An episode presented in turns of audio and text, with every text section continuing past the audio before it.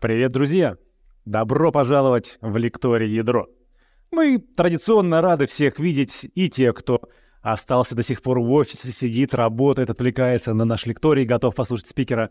Те, кто уже дома сидит комфортно, с чаечком, кофе и чем угодно еще, и готов слушать интересный контент. И те, кто специально ради этого выпуска выходит в эфир в отпуске, значит, меняет море, прогулки и все такое на то, чтобы послушать интересный контент. В общем, всем вам рады сегодня. Добро пожаловать в наш лекторий. Правила у нас, как обычно, традиционные, как и на протяжении всех сезонов, которые есть. Полтора часа у нас есть на лекционную часть, где спикер расскажет вам все, что запланировал сегодня, и 30 минут примерно на вопросы, которые, я надеюсь, у вас сегодня появятся, которыми вы поделитесь вначале в чате, ну а я здесь озвучу э, все вопросы нашему сегодняшнему гостю. Ну а мы продолжаем наш этот сезон. Будем разговаривать много о чем интересном. Поговорим сегодня про роботов. Вот если в прошлой лекции мы обсуждали вообще современные технологии управления жизненным циклом электронных изделий, а также технологии управления производством электроники или коротко а, PLM и MES-системы, то сегодня поговорим такой о промышленной роботизации. Мы обсудим ситуацию с промышленными роботами в России и в мире вообще, узнаем, как поэтапно внедрить роботов в действующее производство, ну и рассмотрим примеры успешной роботизации производства в разных отраслях. В общем, про роботов сегодня мы будем разговаривать, а разговаривать мы будем с нашим сегодняшним гостем, коммерческим директором Кука Роботикс в СНГ Петром Смоленцевым. Под ваши виртуальные аплодисменты представляю вам Петра. Петр, добрый день.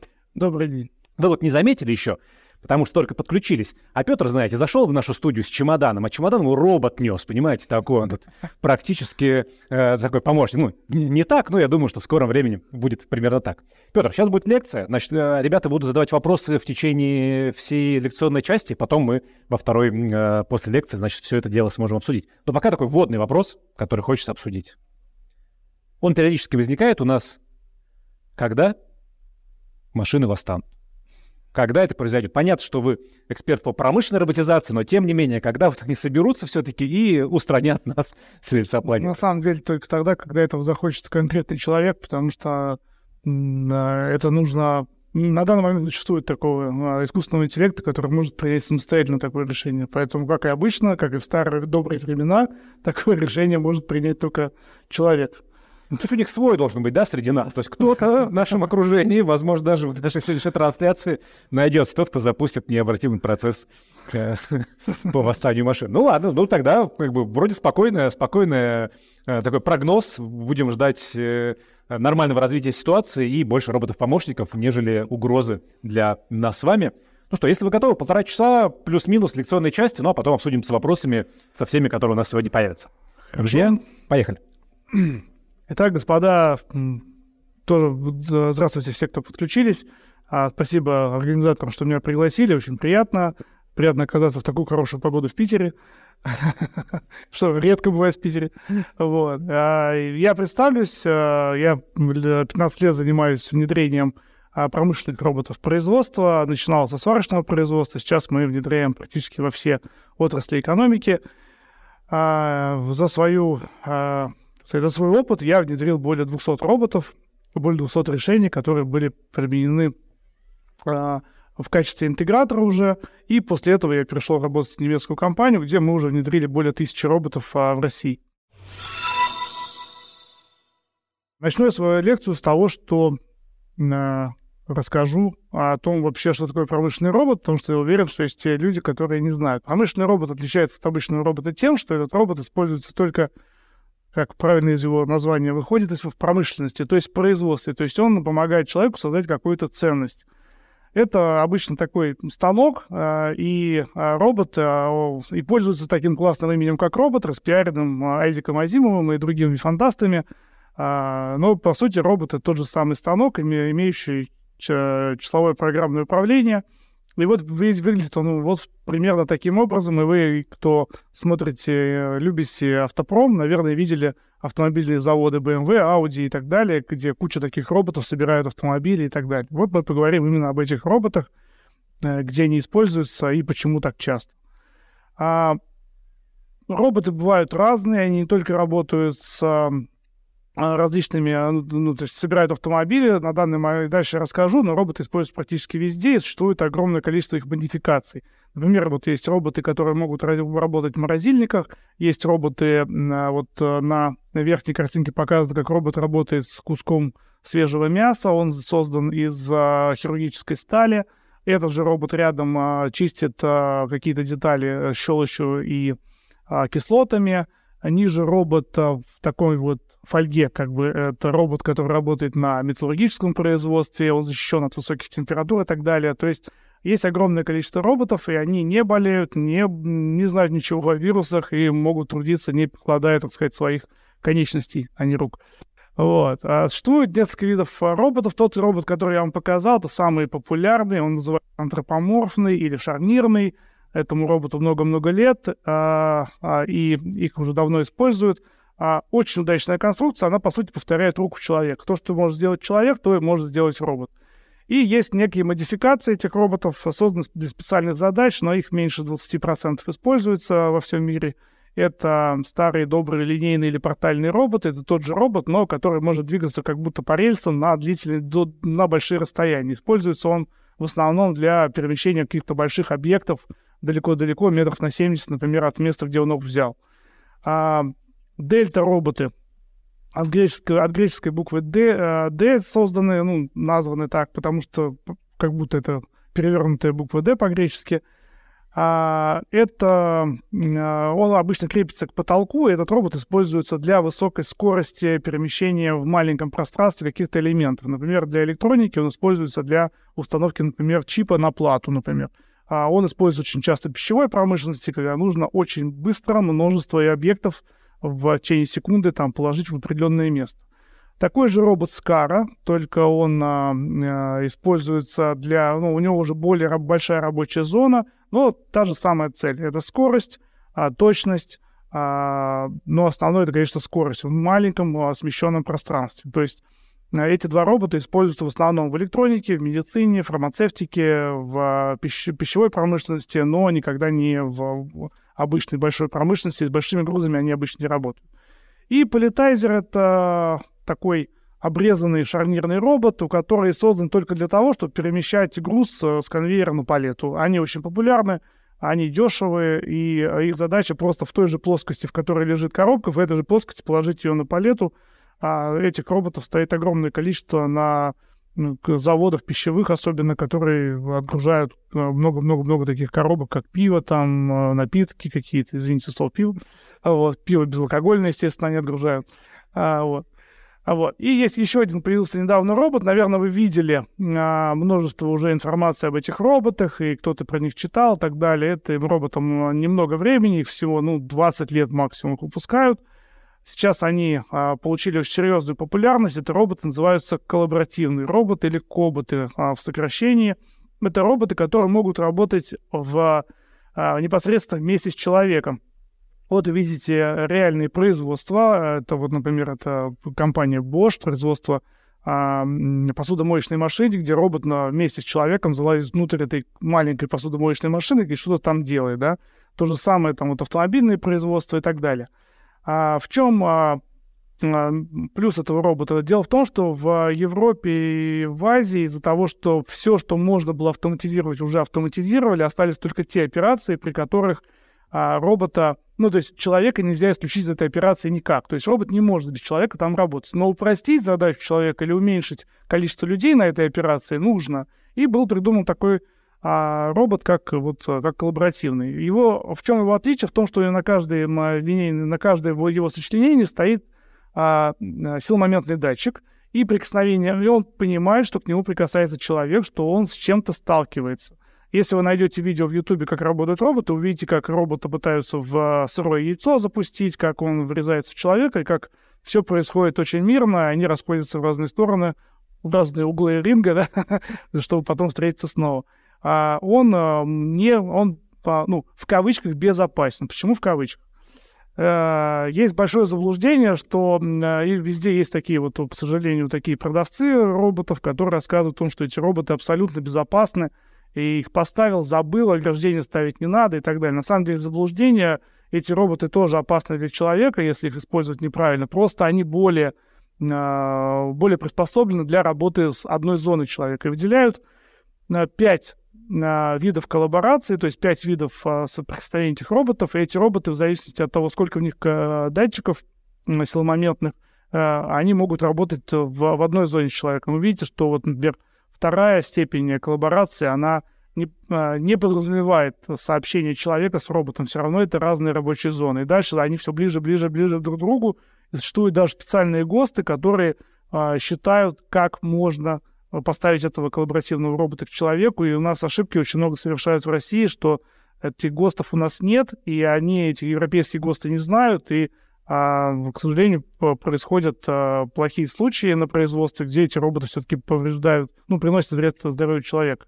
Вот я из ГОСТа сделал несколько а, картинок, и вы видите, что запрещены в использовании пальца под такими углами. То есть, я объясню, то есть, если мы, например, коллаборативного робота повесим на него боксерскую перчатку, то он а, не принесет никакого вреда абсолютно, то есть он будет, у него будет сопротивление, он будет нас а, видеть, он будет за счет датчиков нас осуществлять, ну, чувствовать и будет на это реагировать. То есть отходить назад, либо останавливаться и так далее. Но если мы ему дадим скальпель, а, то он никакого сопротивления нашего организма не почувствует и пройдет сквозь нас. Соответственно, для этого есть специальные ГОСТы.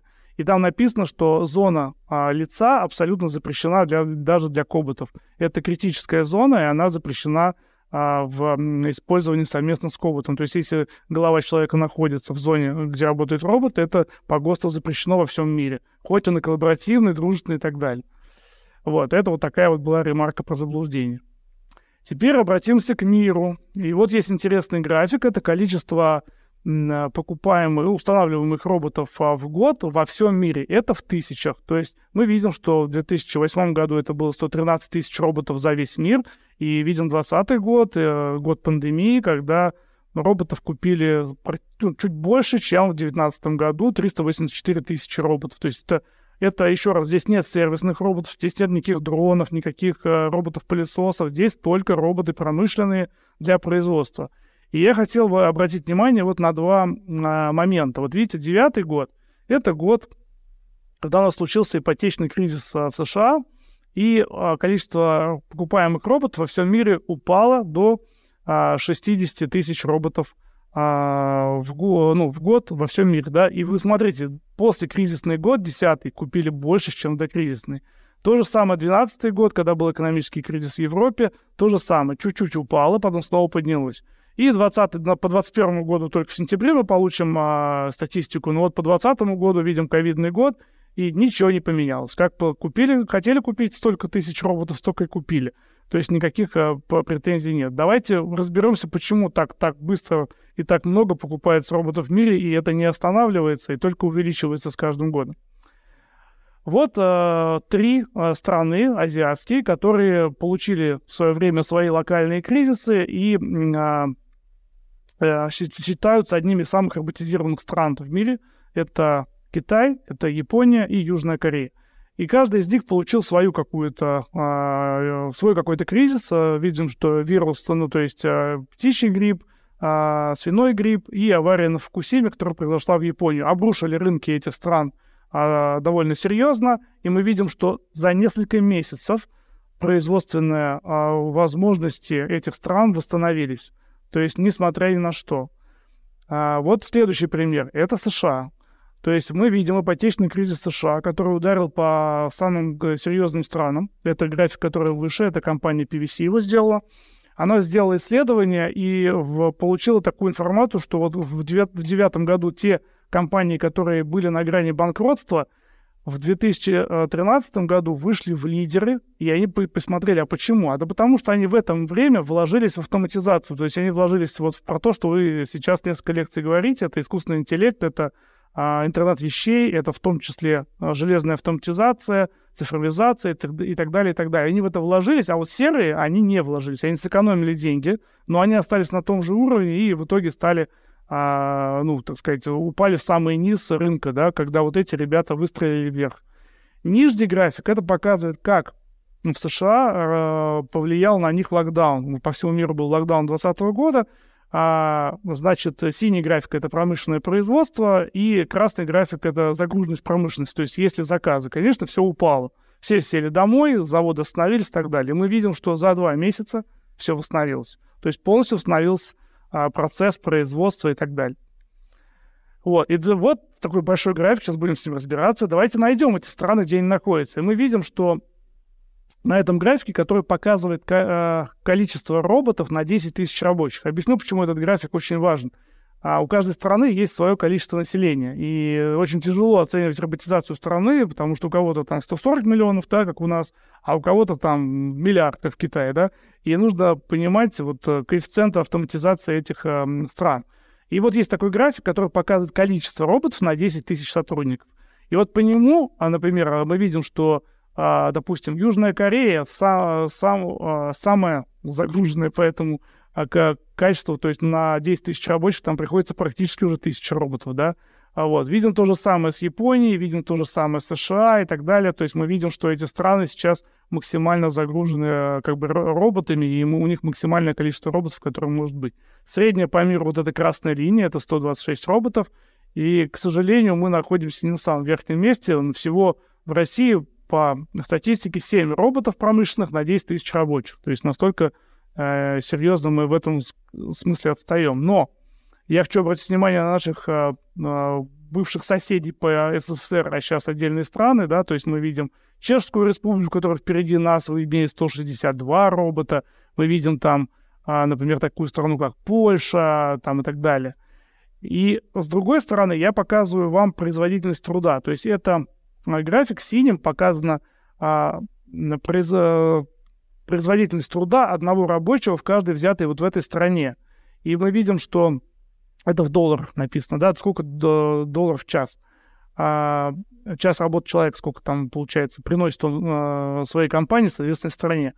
Вот. И получается, что тоже здесь мы, а, все эти страны, все, которые впереди, я их видел зеленым, они также зеленым и находятся. Вы видите, что у них намного больше производительность труда одного человека, чем у тех стран, у которых меньше роботов, чем, а, чем там у нас или равное количество. И наши экономики очень похожи с Турцией, поэтому я здесь сравниваю с Турцией, где показываю, что а, в Турции производительность одного рабочего, она в полтора раза практически выше, и здесь есть прямая зависимость именно от а, количества роботов на 10 тысяч человек. То есть а, я здесь показываю вам глобально, что роботы, они напрямую зависят а, и влияют на производительность труда а, во всех странах. Поэтому идет такой большой скачок покупки этих роботов на производство практически везде. Вот. А, а повышение производительности труда, которое, безусловно, всегда идет за счет за роботами, это самое главное, а, которое влияет, самое главное, что влияет на себестоимость производства продукции. Кстати, очень интересный график, который тоже я нашел, это красный, где показано, сколько времени работы, сколько времени в год, часов в год работает сотрудник в каждой стране. Мы видим, что, например, в Словакии сотрудник работает намного меньше часов, чем в России, но при этом производительность труда этого человека намного больше, чем у нас. Это тоже влияние робототехники. Вот.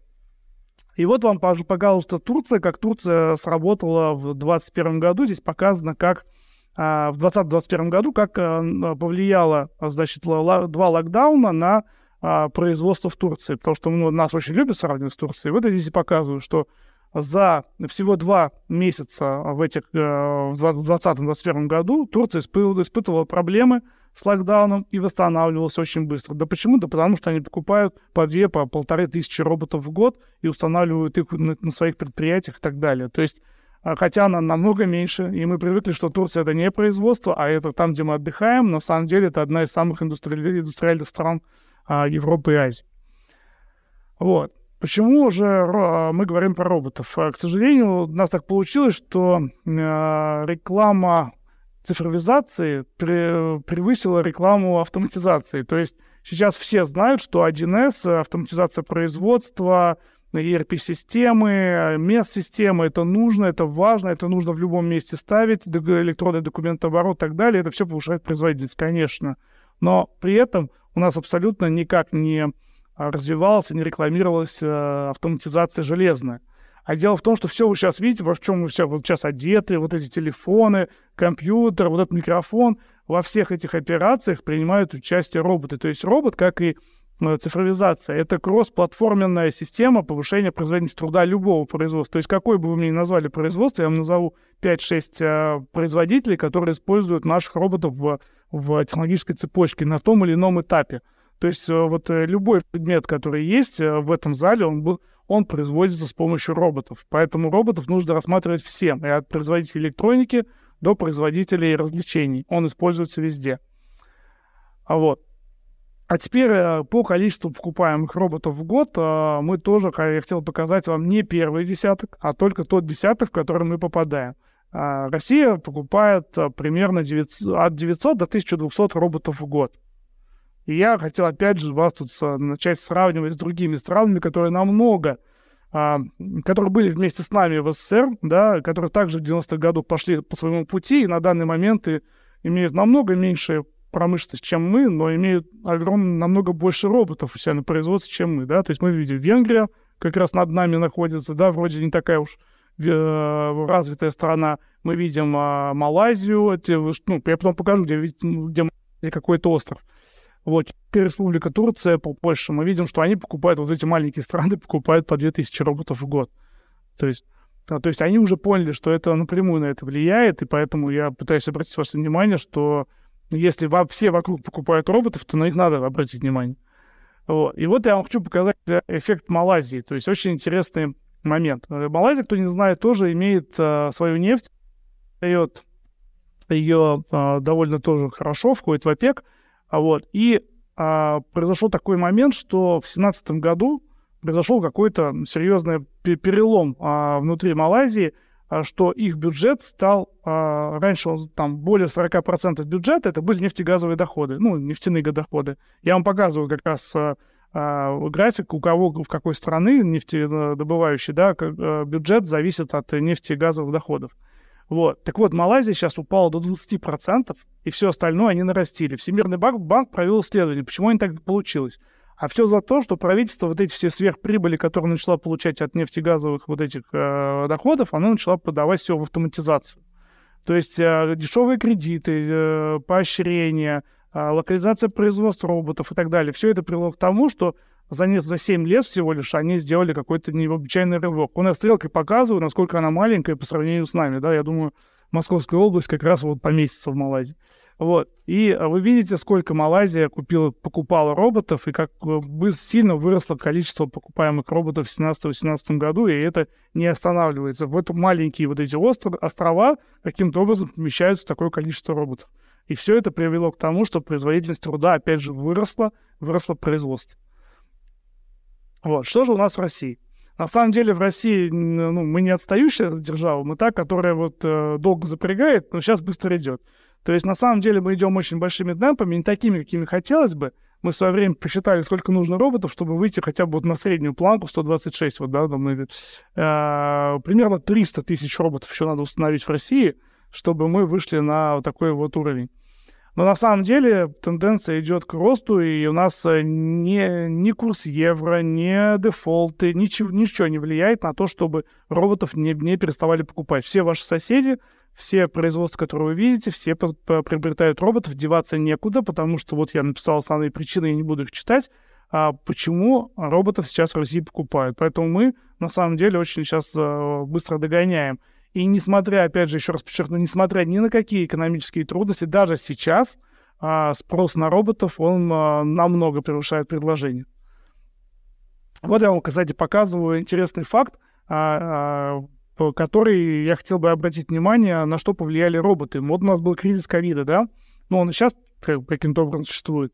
Так вот, в локдауне, когда э, я сфотографировал знаменитый магазин, э, я сфотографировал полки. Сфотографировал их в марте 2020 года, а потом сфотографировал в июле 2020 года. И видите, какая разница. То есть сначала они опустили, а потом снова э, заполнились. Так вот, вы знаете, в чем э, момент? Когда, если вы бы изучали товары, то вот гречка исчезла, и появилась другая гречка. Но появилась гречка та же самая, но производитель другой. Потому что а, а, весь мир столкнулся с так называемой биологической безопасностью, когда он не может быстро восстановить производство, которое основано в основном на человеческом ресурсе. То есть, вот смотрите, допустим, при, пример. У нас есть э, цех, который что-то производит. и в нем главный инженер заболел ковидом. Что должен сделать? Он должен уйти на э, ну, домой, да, то есть на две недели минимум. Соответственно, все, с кем он контактировал, раньше их в а, принудительном порядке отправляли домой, а сейчас они могут заболеть и тоже уйти домой. То есть получается у нас как будто военная операция, то есть а, происходит а, рядом с нашим заводом. То есть в какой-то момент у нас исчезли просто целый цех э, сотрудников, и заменить некому. Вот. С этим столкнулся весь мир. То есть абсолютно весь мир столкнулся с этой проблемой, что ковид может э, выбить несколько из цепочки производства важных людей, нельзя запустить. Так вот, у тех, у кого была автоматизация, этого не а, не получили. Мало того, были те заводы, которые их заставили убрать всех сотрудников, сотрудники все вышли домой и удаленно управляли автоматическим производством и продолжали производить продукцию. И вот те, кто имел а, большое количество автоматизации, не только роботов, а вообще автоматизации производства, те выиграли в этот момент и заняли, и те, кто мы прям видели это и в России, и во всем мире, те, кто занимали там топ-15, вышли в топ-3. Еще одна проблема, ковид а, а, вскрыл, это трудовые ресурсы. То есть все думали, что а вот у нас так много трудовых мигрантов из соседних стран, все отлично, это у всех было. Вот, например, и вот вам, пожалуйста, с э, вырезки из разных статей, из Bloomberg, из Times и так далее, Independent. Первым с этим столкнулся, столкнулась Великобритания, которая а, после Брексита, то есть она выходит из ЕС, у нее появляются границы, и из Восточной Европы трудовая дешевая трудовая сила не может приехать на уборку урожая. И у них тут же начинает развиваться сельско- сельскохозяйственная робототехника. И все то же самое произошло в ковид. Страны закрылись, все разъехались, обратно никто никого не пускает.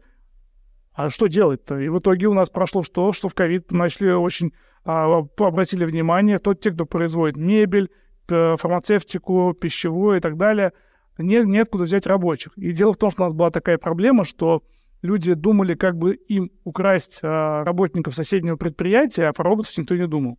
То есть вот такой у нас, к сожалению, такой рынок. Вот, но те, кто догадывался, понимали, что 10 а, трудовых мигрантов можно заменить э, одним роботом и как бы платить ему столько же, сколько ты ему платил. Вот, поэтому у нас ковид на самом деле дал очень серьезный пинок развитию робототехники в России.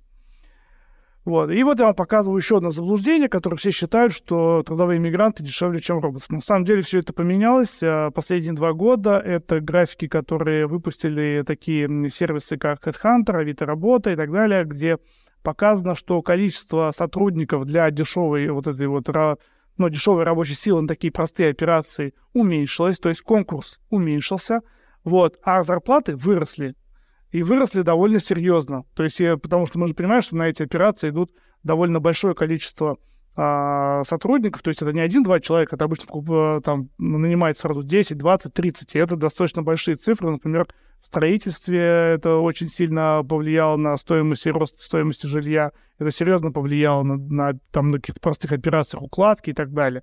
На данный момент а, все предприятия, которые у нас сейчас, а, ну, которые сейчас приобретают роботов, они а, все считали экономические расчеты, у всех получается, что а, робот сейчас намного выгоднее на простых операциях, чем использовать человека. Ну и плюс еще фактор ковида, он тоже до сих пор никто не забыл его.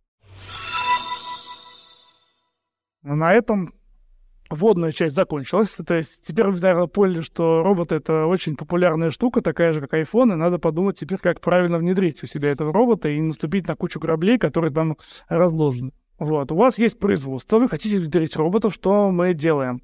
А на самом деле сначала, к сожалению, у нас есть эм, проблема а, автоматиз... ну, автоматизации нашей страны, это в основном это кадры. К сожалению, у нас советского периода всех учили, как создавать роботов, но, к сожалению, у нас э, э, только сейчас появилась такая профессия, где нас учат применять роботов.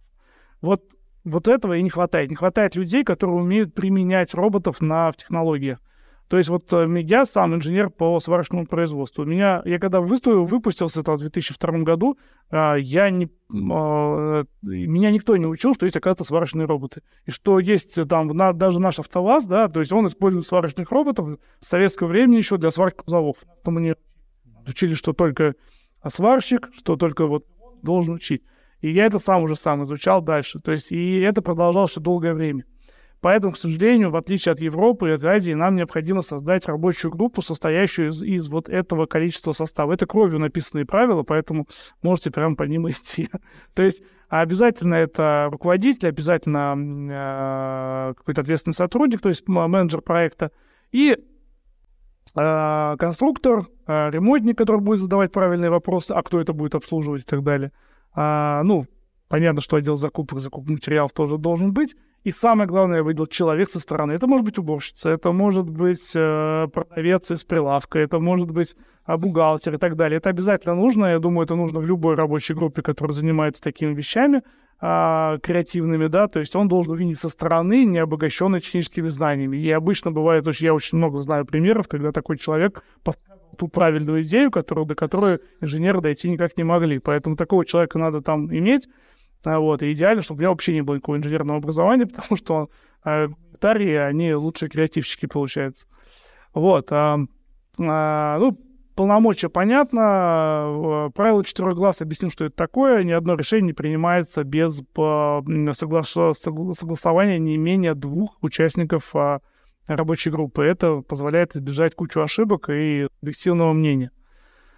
Вот. А, а теперь, э, где нам автоматизировать? Так как э, в основном вы занимаетесь электроникой, то э, я узнал у своих азиатских коллег, они мне прислали информацию. Так, ну, автоматизация электроники очень редкий случай, то есть поэтому из Азии мне прислали вот такие вот схемы, где обычно ставятся роботы на каких операциях, то есть полупроводники. Вот эти операции написаны, там, где обычно устанавливаются роботы. Если у вас такое производство есть, то а, вот на этих местах нужно обязательно посмотреть, я дальше расскажу как, а, можно установить роботов. Все остальные операции серым — это операции, которые автоматизируются другими машинами, уже автоматическими станками, там робототехника не нужна, там все встроено в линию.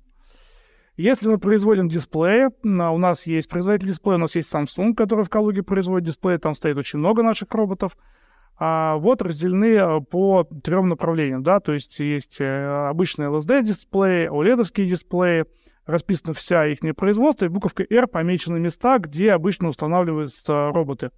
А тест — это значит, что там же они ставятся на операцию тестирования. Вот тоже вам как бы такая шпаргалка, чтобы вы все производство не проходили, вы можете просто сразу идти вот на те места и находить уже находить уже это решение в Ютубе, в интернете, у интеграторов, у производителей роботов уже есть решение для этих операций с применением роботов.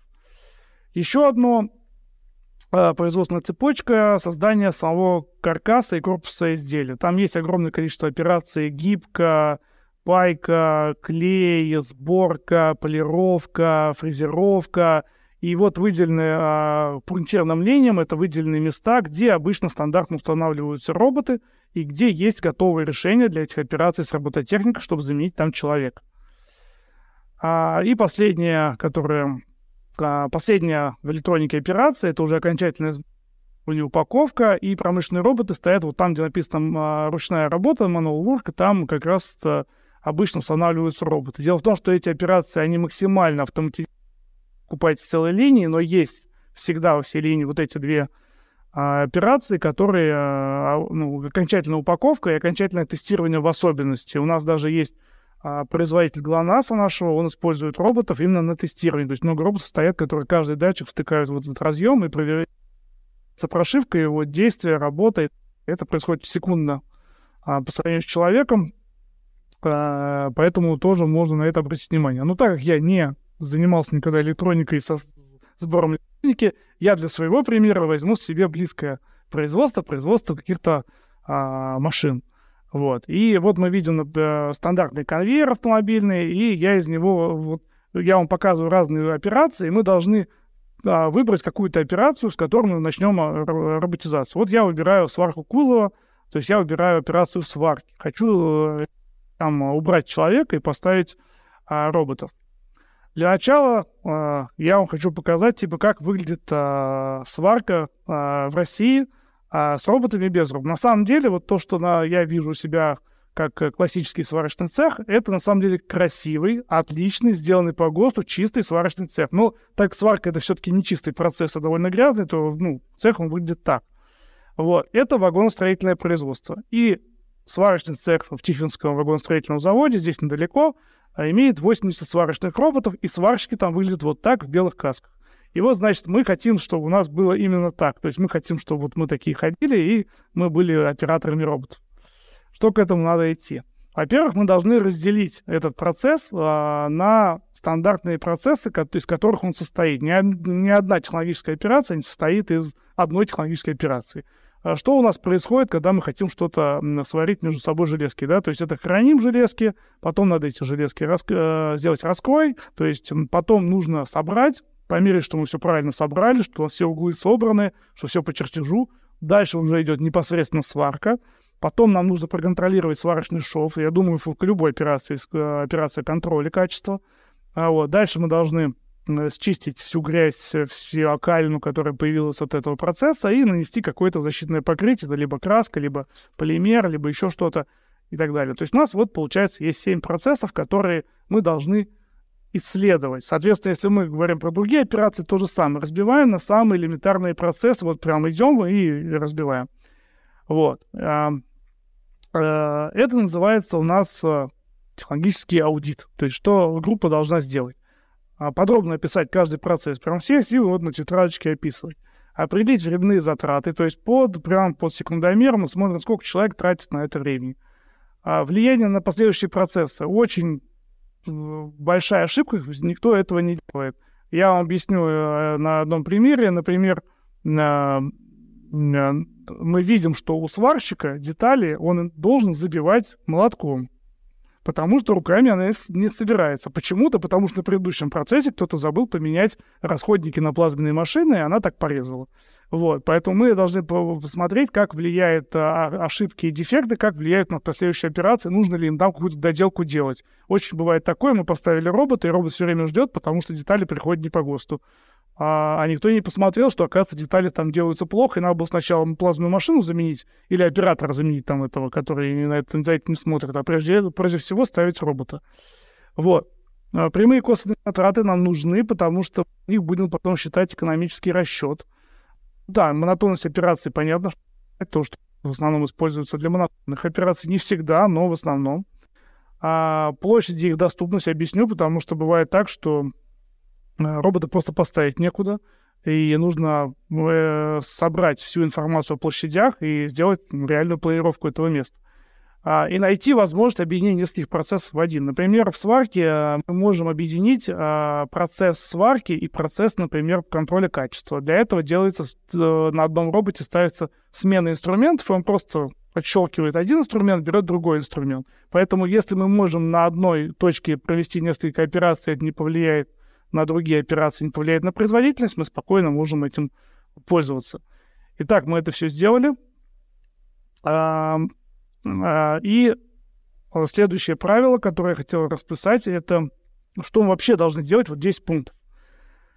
А, во-первых, всегда начинать мы должны автоматизацию с самого первого процесса и самого первого этапа, независимо от соседних этапов и процессов. Почему это важно? Потому что, я опять же объясню ситуацию, что когда мы это делаем, а, мы можем, когда мы, ну, вот опять же, сварки а обычная проблема. Когда мы видим сварку, мы, о, нам нужно бить сварщика. Все, мы меняем сварщика на робота, ничего никуда не смотрим, приходим, ставим робота, и он нас стоит, покрывается пылью. Почему он это делает? Да потому что а, никто не посмотрел, что, оказывается, там на хранении все детали, вот у меня был прям э, случай из жизни, когда листы приходят все неровные. То есть должна быть ровная пластина к ровной пластине. Они вот такие.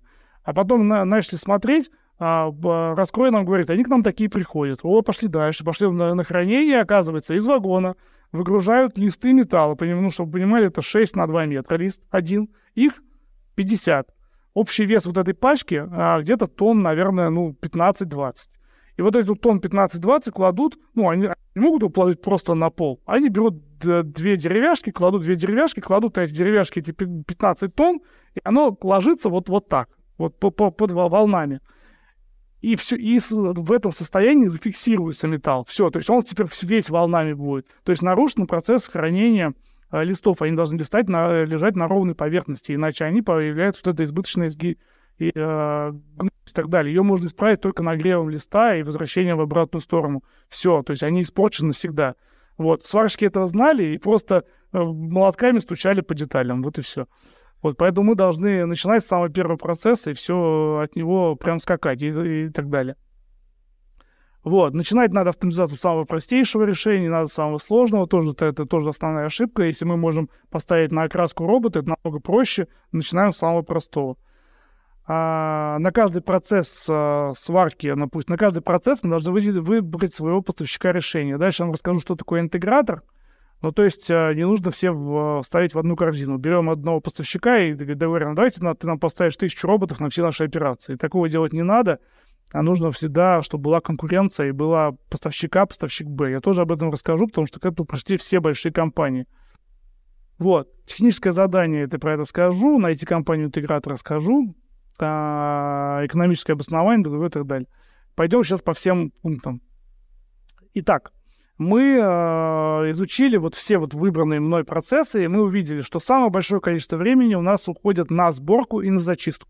То есть это вот, я рисунок показываю, это как раз узкая горлышко, которая а, ну, которого все ждут. То есть сварка ждет сборку. То есть мы хотели автоматизировать сварку, но на самом деле ее автоматизировать не надо, потому что сварщики ждут сборщиков. И мы хотели автоматизировать, допустим, окраску, но ее тоже не надо автоматизировать, потому что окрасчики ждут, ждут зачистку. То есть пока за, зачистят все вот эти сварные швы, они просто сидят а, там и курят в сторонке, и у нас проблема заключается в том, что если мы там поставим роботов, мы уменьшим время сварки, мы уменьшим время окраски, и они еще больше будут ждать зачистки и сборки. Поэтому для того мы определяем, что вот эти две операции должны быть автоматизированы. Но мы же не автоматизаторы, мы же не знаем, как это делать. То есть как нам понять, как это вообще автоматизируется, да. А все очень просто. А, нет, это, кстати, прошу прощения, это я недавно вставил слайд, это я вам показываю, ну, то, чтобы для затравки из вашей области, как собирались раньше компьютеры Dell и как они собираются сейчас.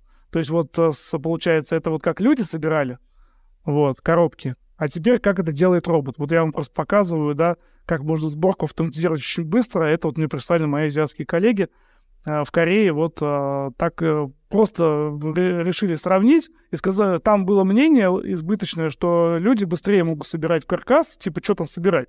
Вот, а робот нет. Поставили робота, вот тестового робота поставили и снимали просто, как, сколько делает этот человек, сколько делает этот робот. Вы видите, как робот быстрее намного все сделал, и насколько он количество людей а, а, с, заменяет, да, то есть а, в, в, в этом процессе. Так вот, а, почему я это все? Потому что на самом деле пользуйтесь YouTube. А, на самом деле вся автоматизация, которая есть, ее невозможно придумать, у вас этого нет, но уже все автоматизировали до вас, и все это давно выложили в Ютубе, потому что это все-таки продукт.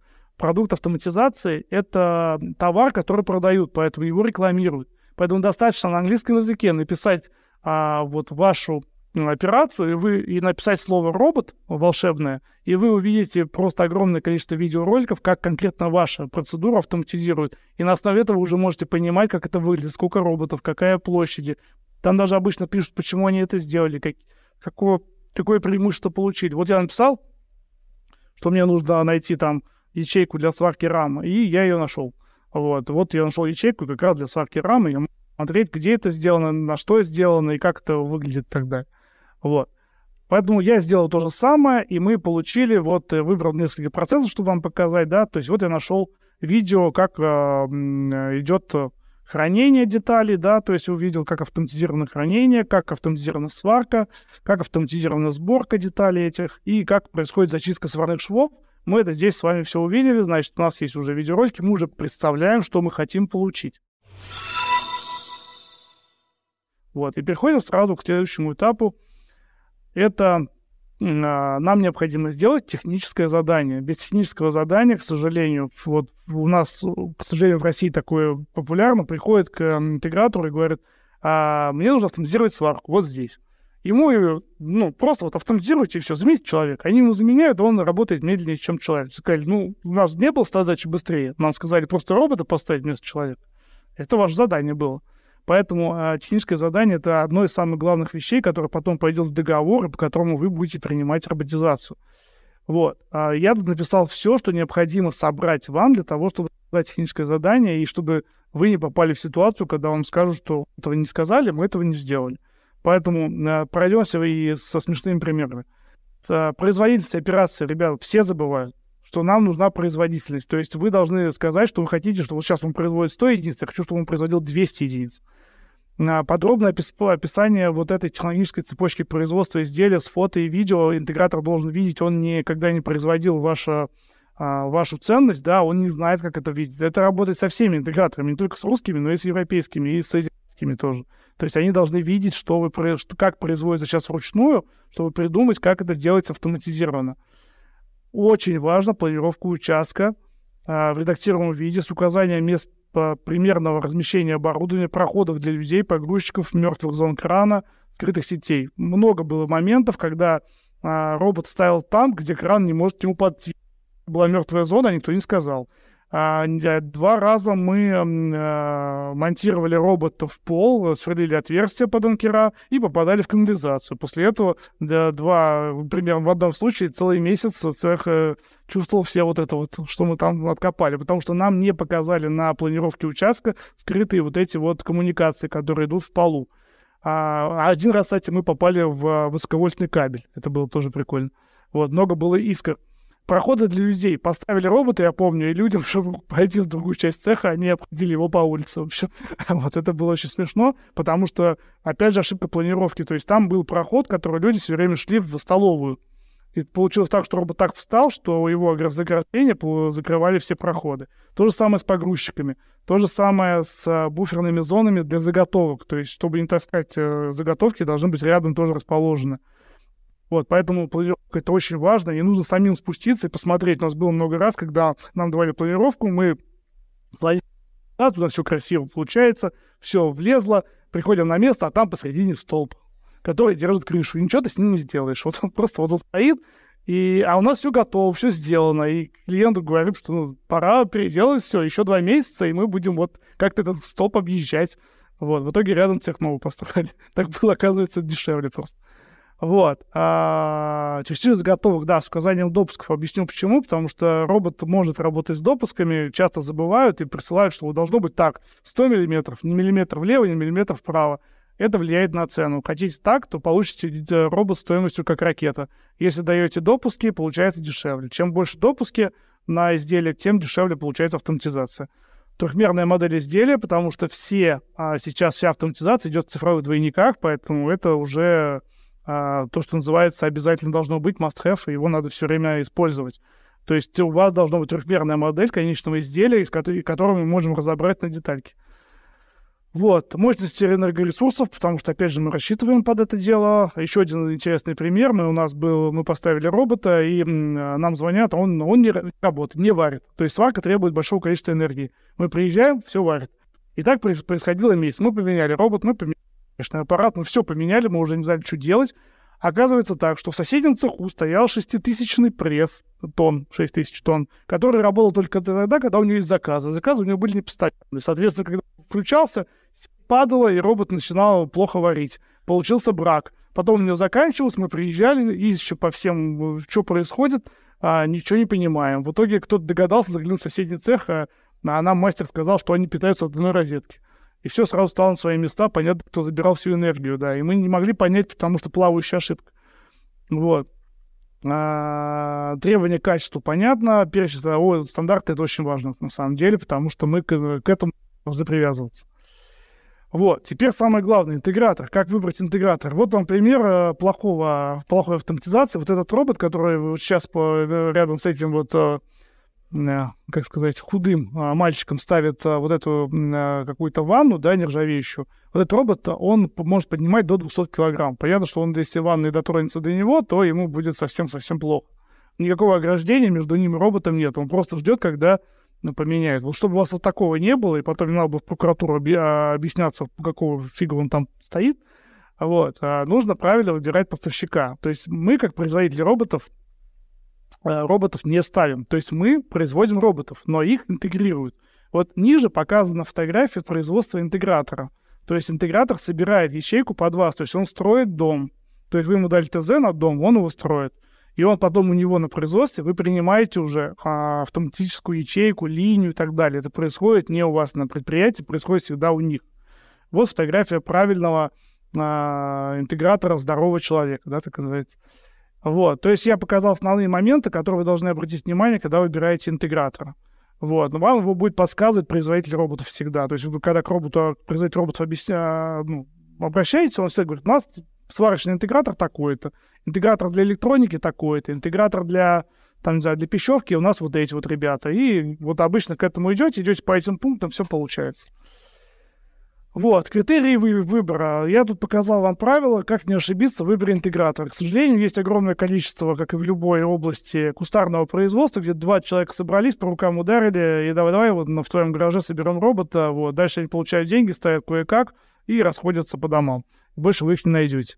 Вот. И никакого поддержки, соответственно, ждать не надо. Вы получаете дом, он сделан специально для вас, он индивидуальный. Роботы — это мелкосерийное производство.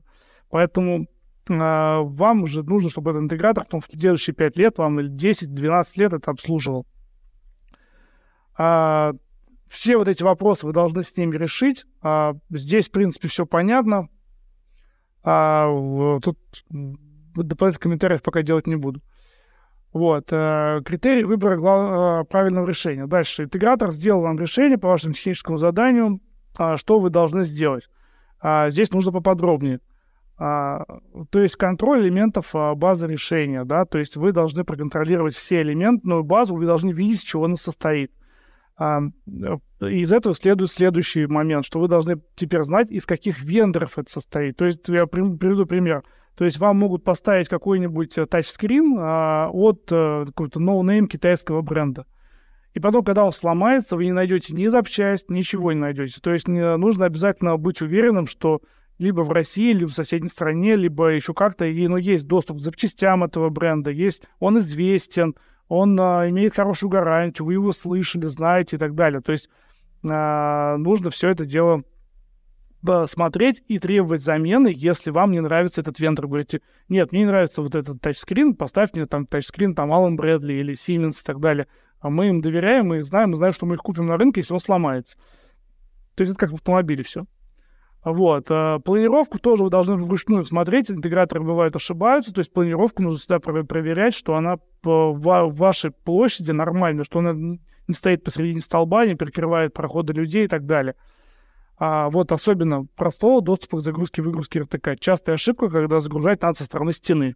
А вот никто со стороны стены, то есть окно пробивать. Ну, то есть вот очень много было моментов, когда должна быть загрузка слева, а она почему-то справа.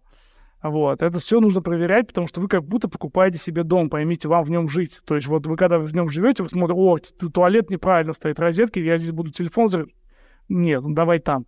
Вот, поэтому здесь то же самое отношение такое же должно быть. Вот. Требования к полу и питанию тоже, потому что бывало такое, что мы ставили робота, а потом оказывалось, что никто это не проверил, и оказалось, что им нужно новую подстанцию ставить, увеличивать до 100 киловатт потребля... мощность, потому что тупо не хватает запитать робот. Робот стоял месяц, ждал, пока они это сделают. А детальный расчет производительности комплекса для его перепроверки. Производительность комплекса, еще раз, это самое главное критерий выбора робота и его установки. Производительность — это самое главное, что влияет на экономическую эффективность. Обязательно его а, нужно проверять самостоятельно, считать, что вот прям смотреть формулу, как они его считали, что все правильно, четко, и вы точно получите там ту производительность, которую вы поставили в ТЗ, и проверить, как они ее считали. Потому что бывает и там бывают ошибки, а, ни, ни, никто не спросили, никто не сделать. Моделирование обязательно нужно быть. Это сейчас тоже основное, что есть. Это все делают, все нормальные интеграторы делают цифровой двойник э, этой производственного участка и должны вам продемонстрировать вживую, как это работает в анимации со всеми параметрами и анализом. Это нормально. У всех интеграторов эти, а, эти, эти инструменты для этого есть. Дальше покажу. А, ну, потребляет понятно. Вот, самый еще один главный пункт. А, очень классно. Ставите рабочую группу, приглашаете одного из интеграторов, который в тендере участвовал, и пусть он перед вами защищает ваше решение. Ну, то есть как у доски встал и начинает защищать, рассказывать, как он работать будет и так далее. А ему начинают залетать от э, группы вопросы типа, а как вот он, вот, если я выдерну розетку из розетки, вот как он на это повлияет? А какая производительность? А вот здесь что? А тут как? И так далее. Очень классно отрабатывается, причем когда интегратор готовится к защите своего проекта, сам находит свои ошибки. Вот. И очень важный пункт. У нас есть действующие ГОСТы, а есть ГОСТов, которые не существуют у нас, но они существуют в Европе. Очень а, правильно, смотрите, у нас есть ГОСТ безопасности для роботов в России, он есть. но он не такой современный, как в Европе, но он есть. Электробезопасность есть. Если вы вам поставят, вы подпишете акт, и а, человек ударит электрическим током, либо в него врежется робот, виноваты будете вы. Вот, и вам потом отвечать перед охраной труда и прокуратурой. Поэтому робот — это опасная вещь, и необходимо обязательно смотреть, что решение, которое вы сейчас хотите подписать, да, оно а, соответствует требованиям безопасности. ГОСТы простые, там просто написано 800 миллиметров от ограждения до робота. Там э, человек не должен попадать сюда-то. Это вот опасные зоны должны быть выделены. Здесь должно быть такие-то вот вещи предусмотрены. Там все это написано, просто по пунктам прошлись, посмотрели, все окей, не окей, переделываете, да. Вот. Вот как выглядит цифровой двойник производства. То есть полный и это сделал, значит, интегратор, то есть э, это решение уже существует. То есть здесь показано полностью весь цикл а, производства перед подписанием договора. Это итоговое уже моделирование, то есть это уже полноценный цифровой двойник, где а, здесь идут все операции так, как они будут жи- в жизни, и все характеристики станка и робота здесь полностью а, смоделированы, и мы можем полностью делать все, что угодно. Сейчас все проекты по роботам проходят так. Если вам этого не предлагают, значит, бегите от этого интегратора. Это не интегратор как раз. У всех нормальных интеграторов это есть. Они даже программируют полностью ячейку в, в офлайн среде Им не нужно пульт в руки брать на данный момент. Это уже все вчерашний день. Вот. А, ну и там, вон видно, например, здесь используется мобильный робот, который привез ему смену инструментов, а, привез ему смену для станка и привез ему сменную оснастку для деталей, да, то есть мы здесь это все видим, это нам все смоделировали, мы теперь точно знаем все скорости, как это должно стоять внутри комплекса, и мы эту трехмерную модель можем поставить себе а, на в производство или в трехмерный цех, или если вы уже сделали цифровой двойник, то нам очень просто это встроить. Вот, теперь про ГОСТы. Вот вам пример из коботов, который я вам говорил у нас не существует стандарта безопасности для коллаборативных роботов. Вот так. То же самое, как Яндекс сейчас с этим бьет, бьется, который не может сейчас такси запустить без, а, а, без водителя, потому что у нас нет, соответственно, ПДД, который бы решал, а кто виноват, производитель софта, если человек собьют, или, или, или производитель автомобиля, или тот, кто заказал этот автомобиль, тот, им управлял, или оператор, или диспетчер. То есть непонятно, кого в итоге сажать. Потому что по нашему ПДД у нас должен быть виноват человек. Вот, они сейчас э, работают над созданием этого стандарта в России, чтобы у нас было это понимание, и вроде к нему пришли. По опытам этого не сделано. То есть у нас есть ГОСТ, который я сейчас написал, э, где, по сути, должно быть описано об этих коботах, но, к сожалению, в этом ГОСТе написано вот такое примечание, что информация руководства по выполнению в настоящее время разрабатывается. Вот этот пункт висит уже 5 лет. Вот, соответственно, если в чем проблема – Кобот, по сути, должен, по идее, использоваться без ограждения. Он должен следить за человеком за счет своих датчиков и за счет э, технического зрения. Но получается так, что в нашей стране, если вы поставите робот без ограждения, вы нарушаете госбезопасность. Поэтому коботы в нашей стране должны стоять под забором, хоть они и должны стоять для роботов. Поэтому, если вы это нарушите, не дай бог, произойдет а, а, несчастный случай, то к вам, вот я вам показал, как это все будет. Это сначала Министерство труда и социальной защиты придет к вам, а потом прокуратура придет к вам, скажет, ребята, кто будет отвечать за то, что ограждения не было. Вы будете доказывать, что это копот, они скажут, ребята, покажите ГОСТ, где вот этого нет, ГОСТа нет. Поэтому а, будьте внимательны, это просто пример тому, что ГОСТы надо смотреть, потому что это, опять же, опасная, робот — опасная вещь, которая может реально повредить человеку. Вот, а теперь про экономическое обоснование. На каждый робот а, внедрение любое вообще оборудование должно проходить такое интересное, ну, такое обоснование. Я просто показал, а, я приложил его в примерах а, расчета, оно есть. Я, у организаторов есть специальная папочка, куда я накидал кучу материалов, с которыми вы можете а, ознакомиться. Там и договор с интегратором есть правильный, и техническое задание, пример. И вот там есть пример экономического расчета. Вот, обращаю ваше внимание, что э, зарплата это не самое главное, что считается у робота. У робота есть огромное количество косвенных факторов, которые потребляют ваши рабочие, но вы об этом даже не подозреваете. Обращаю на пункт 11, про который все забыли. Расход воды на одного человека в смену. Здесь мы ставили э, робота. Сначала мы посчитали, у нас окупаемость была 5 лет. А потом оказалось, что они просто взяли, сложили зарплату всех сварщиков и поняли, что робот не окупается. Когда мы пришли нормально начали считать, э, мы начали считать с чего? Ро- роботу не требуется освещение, как у человека. Роботу не требуются раздевалки. Роботу не требуются средства индивидуальной защиты. Ему не нужны помощники. а, и у него, ему нужно выйти покурить. У него нет там еще таких всех важных вещей, как есть у обычного человека. То есть есть огромное количество а, экономии, которые дает робот. И вот я обращаю внимание, что в последний момент мы забыли про воду. Оказывается, что каждый, каждый сварщик после смены, он, естественно, идет в душ. Так вот, он тратит примерно 60 литров воды в день. И когда мы посчитали на 54 сварщика, сколько тратят на воду это предприятие, получилось, что там такая космическая сумма, а они даже не думали об этом, что даже в этом не смотрели.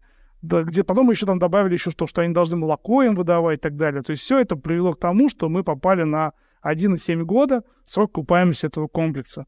То есть вот понятно, что вот это... Почему мы это, я вначале говорил, что все косвенные факторы находить и скрупулезно собирать, потому что это все влияет. Вы даже не представляете, какое количество а, затрат а, уходит вместе с уходом одного человека с этой операции. Вот. Но а, себестоимость это не только то место, при котором идет а, замена робота. Есть другие операции, при которых в себестоимости вообще нет смысла а там совсем другие факторы влияют на выбор робота ну, то есть, против человека. Например, э, нехватка работников для монотонных операций в дальних частях страны. В нашем случае у нас э, это Дальний Восток, это Сибирь, а в Китае тоже такие области есть, где почти, э, ну, да, есть такие области, где мало людей в Китае, вот, а, и так далее. То есть там а, просто нет тех людей, которые можно доверить поставить к станку. Ну, там и не только людей мало, но и образования мало, ну и люди не хотят на эту операцию идти. Поэтому иногда бывает, что робот вообще не окупается. Я расскажу там про один такой пример из России. А, вроде как не окупается, а, и ставит из-за того, что просто не могут людей найти на эту операцию. Нехватка высококвалифицированных кадров. Это как раз про сварку. Чтобы вы, выучить одного сварщика, нужно потратить примерно 5-6 лет в колледже. После этого, чтобы он попал до седьмого разряда и мог он что, седьмого разряда и мог варить что-то а, газопровод для «Газпрома» или э, космический аппарат, это еще примерно 10 лет опыта. То есть, чтобы получить опытного сварщика для ответственной операции, нам нужно 15 лет. Вот. Мы можем одного сварщика просто клонировать роботами. Все его знания, они просто будут оцифрованы, и они будут производить тот, ту же самую сварку, что и он, а он будет управлять, ну, контроль качества проводить. То есть будет вот этим вот человеком в начале в белой каске. Работа в агрессивных и опасных средах. Здесь вопрос заключается вот как раз, видите, кусок мяса вот эту, который я вам показывал уже. А, это работа, соответственно, ну, это просто гигиеническое, санитарное э, средство, но этот же робот может работать с серной кислотой, он может работать с щелочами. У нас очень много, на самом деле, производств серной кислотой, там стоят роботы, потому что никто не хочет идти. Я даже когда туда ходил, мы оценивали, как робота поставить. Я в итоге, когда вернулся, мне пришлось выкинуть мои ботинки, потому что я случайно наступил а, в лужу с серной кислотой, и, в общем, у меня ботинок больше не стало. То есть это, ну, а там была какая-то капля, и она просто прожгла полностью подошву. То есть это а, очень опасные вещи, куда ходить не могут. Даже, я вам дальше больше скажу, а, процесс укладки муки или процесс укладки мешка с мукой и мешка со смесью для вот этого а, пола заливного, это все остается в легких. Из легких это не выводится. Люди туда просто не идут. Ну, кроме того, что спина потом убивается, они еще это все в легких уносят с собой, и из легких это не выводится. Поэтому это тоже опасная операция. То сейчас ставят роботов просто потому, что идти не, некому. Ну и санитарные гигиенические зоны. Вот я показал вам, робот работает с а, кровью, с образцами крови. А, роботы работают в, в чистых комнатах, это сборка электроники, когда там, я дальше про это расскажу. Вот. Но кроме робота, мы все робот, робот, робот, а мы должны, опять же, возвращаемся к тому, что у нас робот состоит из огромного количества всяких элементов, которые а, составляют роботизированный комплекс. Вот я вам здесь показал, что вот сварочная ячейка, вот она, вот то, что оранжевое, это робот. Все остальное разных цветов это то, что должно установиться, становиться интегратором. Вот. Э, и вам нужно проверять, чтобы, проверять, чтобы вот эти вот элементы, они были нормальные, чтобы это было качественное оборудование, качественный бренд, все продается отдельно, а вот интегратор это все как конструктор собирает в такую вот большую ячейку. Вот. И здесь вот я вам рассказываю, как выбирать поставщиков в периферии. Все довольно просто. Так же, как вы выбираете поставщика себе на кухню, там, этого, сковородки и так далее. То есть это Обязательно, чтобы здесь был какой-то сервис, обязательно, чтобы вы могли получить запасные части, сервисная поддержка и так далее, и так далее. И вот если вы увидели, что они официальные поставщики Volkswagen, Bosch, Nestle, Magna, там, а, не знаю, там, Увелка и так далее, то все можно уже брать точно. Вот, э, здесь показываю тоже это основные критерии, какие должны быть у поставщика периферии. А, это дополнительная проверка интегратора, это нужно делать, а, иначе вы пойдете на то, что из-за какого-то маленького болта, который вы не можете найти, или датчика копеечного, вы не можете запустить весь роботизированный комплекс, он стоит и ждет. Вот сейчас с этим столкнулись все, кто, ну, вот эта вот пресловутая проблема с чипами, она как раз в том и заключается, что стоит Audi за 70 тысяч евро и не может быть отгружена, потому что нет датчика пристегивания ремня за 2 евро. Вот это с этим столкнулся весь мир, и в том числе и роботы. Вот. А теперь я вам расскажу, пом- помните, я вам говорил поставщика, поставщик Б. А, значит, а, а, внедряется такая в больших предприятиях, в которых мы говорим о нескольких заводах, то есть не один, не два завода, а когда у вас уже там 3-4 производственные площадки, а, у вас проявляется зоопарк брендов, потому что каждая площадка хочет купить свою, свой бренд. Поэтому все большие предприятия, вот я вам показываю, например, а, там, а, примеры наших предприятий, они заключают договора с определенными поставщиками и делают так называемую панель поставщиков, в которую входят по каждому основному компоненту только поставщики А и Б. И в техническом задании они внедряют а, этот, а, эту политику поставщиков, то есть они требуют, чтобы у них был, например, только Siemens, или они требуют, чтобы у них был только Alan Bradley, или кабель только такие и так далее. Это очень сильно уменьшает инвестиции в оборудование, инвестиции в сервисное обслуживание – инвестиции в скорость, там, ну, а, там инвестиции в поиск новых поставщиков и так далее. То есть очень сильно уменьшает все вот эти затраты. А, а чтобы, например, не зависеть от одного поставщика, всегда выбирается по каждому компоненту А и Б. То есть если слишком большие цены у поставщика А, или он не может поставить это оборудование, обращается к поставщику Б. И на данный момент во всем мире идет война за, за то, чтобы зайти в эти панели поставщиков у серьезных компаний. А все, что вы видите на полках в магазинах, э, такое, что, что у вас на, а, на языке, это типа вот а, начинает Макдональдс и заканчивает там Nestle, там и так далее, и так далее. Это все, у них у всех есть такие правила поставщика и поставщик Б, и здесь это относится ко всему оборудованию, не только к роботам. То есть вы просто возьмите это на вооружение, если у вас больше, чем один, одно производственная, производственная площадка. Вот. Так, ну, договор. А, я вам одну вещь только скажу. На самом деле, а, в договоре, который будете составлять на... Почему я такую ну, юридическую вещь здесь включаю договор? Потому что есть один момент. А, дело в том, что многие не очень правильные поставщики-интеграторы как делают? Они берут, разбивают договор на две части. Одна часть — это, значит, оборудование, и отдельный договор на услуги. Никогда не ведите на эту уловку. Это роботизированный комплекс должен быть приняться только по техническому заданию, когда он вам даст ваш продукт и будет этот продукт выдавать вам там в течение нескольких суток, например, безостановочно. Как они делают? Допустим, они поставили оборудование, оно ну, работает, дальше они должны его запустить по другому договору. То есть этот договор они закрыли и открывают новый договор услуги. И вот у них не получается. Допустим, они могут выйти на эту производительность. Что они делают? Они в итоге говорят, окей, мы вам возвращаем деньги за услуги, а оборудование уже работает функционально? Функционально ну да, мы не сделали, мы этот договор запороли, а это все вы подписали, то есть это очень такая быстрая уловка вот этих вот консервных заводов, которые делают такие вот плохие комплексы, они на этом и пытаются только заработать. То есть обязательно в договоре должен быть пункт 7, подбор, подробная методика предварительной приемки на территории интегратора. То есть вы сначала на территории интегратора принимаете комплекс, он вам там выдает ваши запчасти, вашу, вашу ценность, которую хотите производить. Вот. И потом обязательно вы должны получить э, подробную методику ввода оборудования в эксплуатацию, где прям по частям будет написано, как они будут это вводить у вас. Вот. И девятый пункт, который все забывают почему-то, это обязательное прохождение испытаний на отказ. А это тоже должно быть написано в договоре, что этот пункт должен там обязательно быть. Объясню почему. Вот смотрите, у нас есть робот, он держит стальной лист, э, ему нужно этот стальной лист переместить из точки А в точку Б со скоростью там 2 метра, ну, метра в секунду, да, это очень большая скорость. Лист весит там килограмм 100. Где он держит его с помощью либо магнитного, либо вакуумного захвата. Теперь представляем, магнитный захват — это электроэнергия, Вдруг отключается электроэнергия, а робот в это время шел а, в сторону точки Б. Что происходит? Лист отходит от робота и летит в сторону, куда полетит. Надеюсь, в стенку, но может что-то встретить по, по дороге. Это нож, по сути.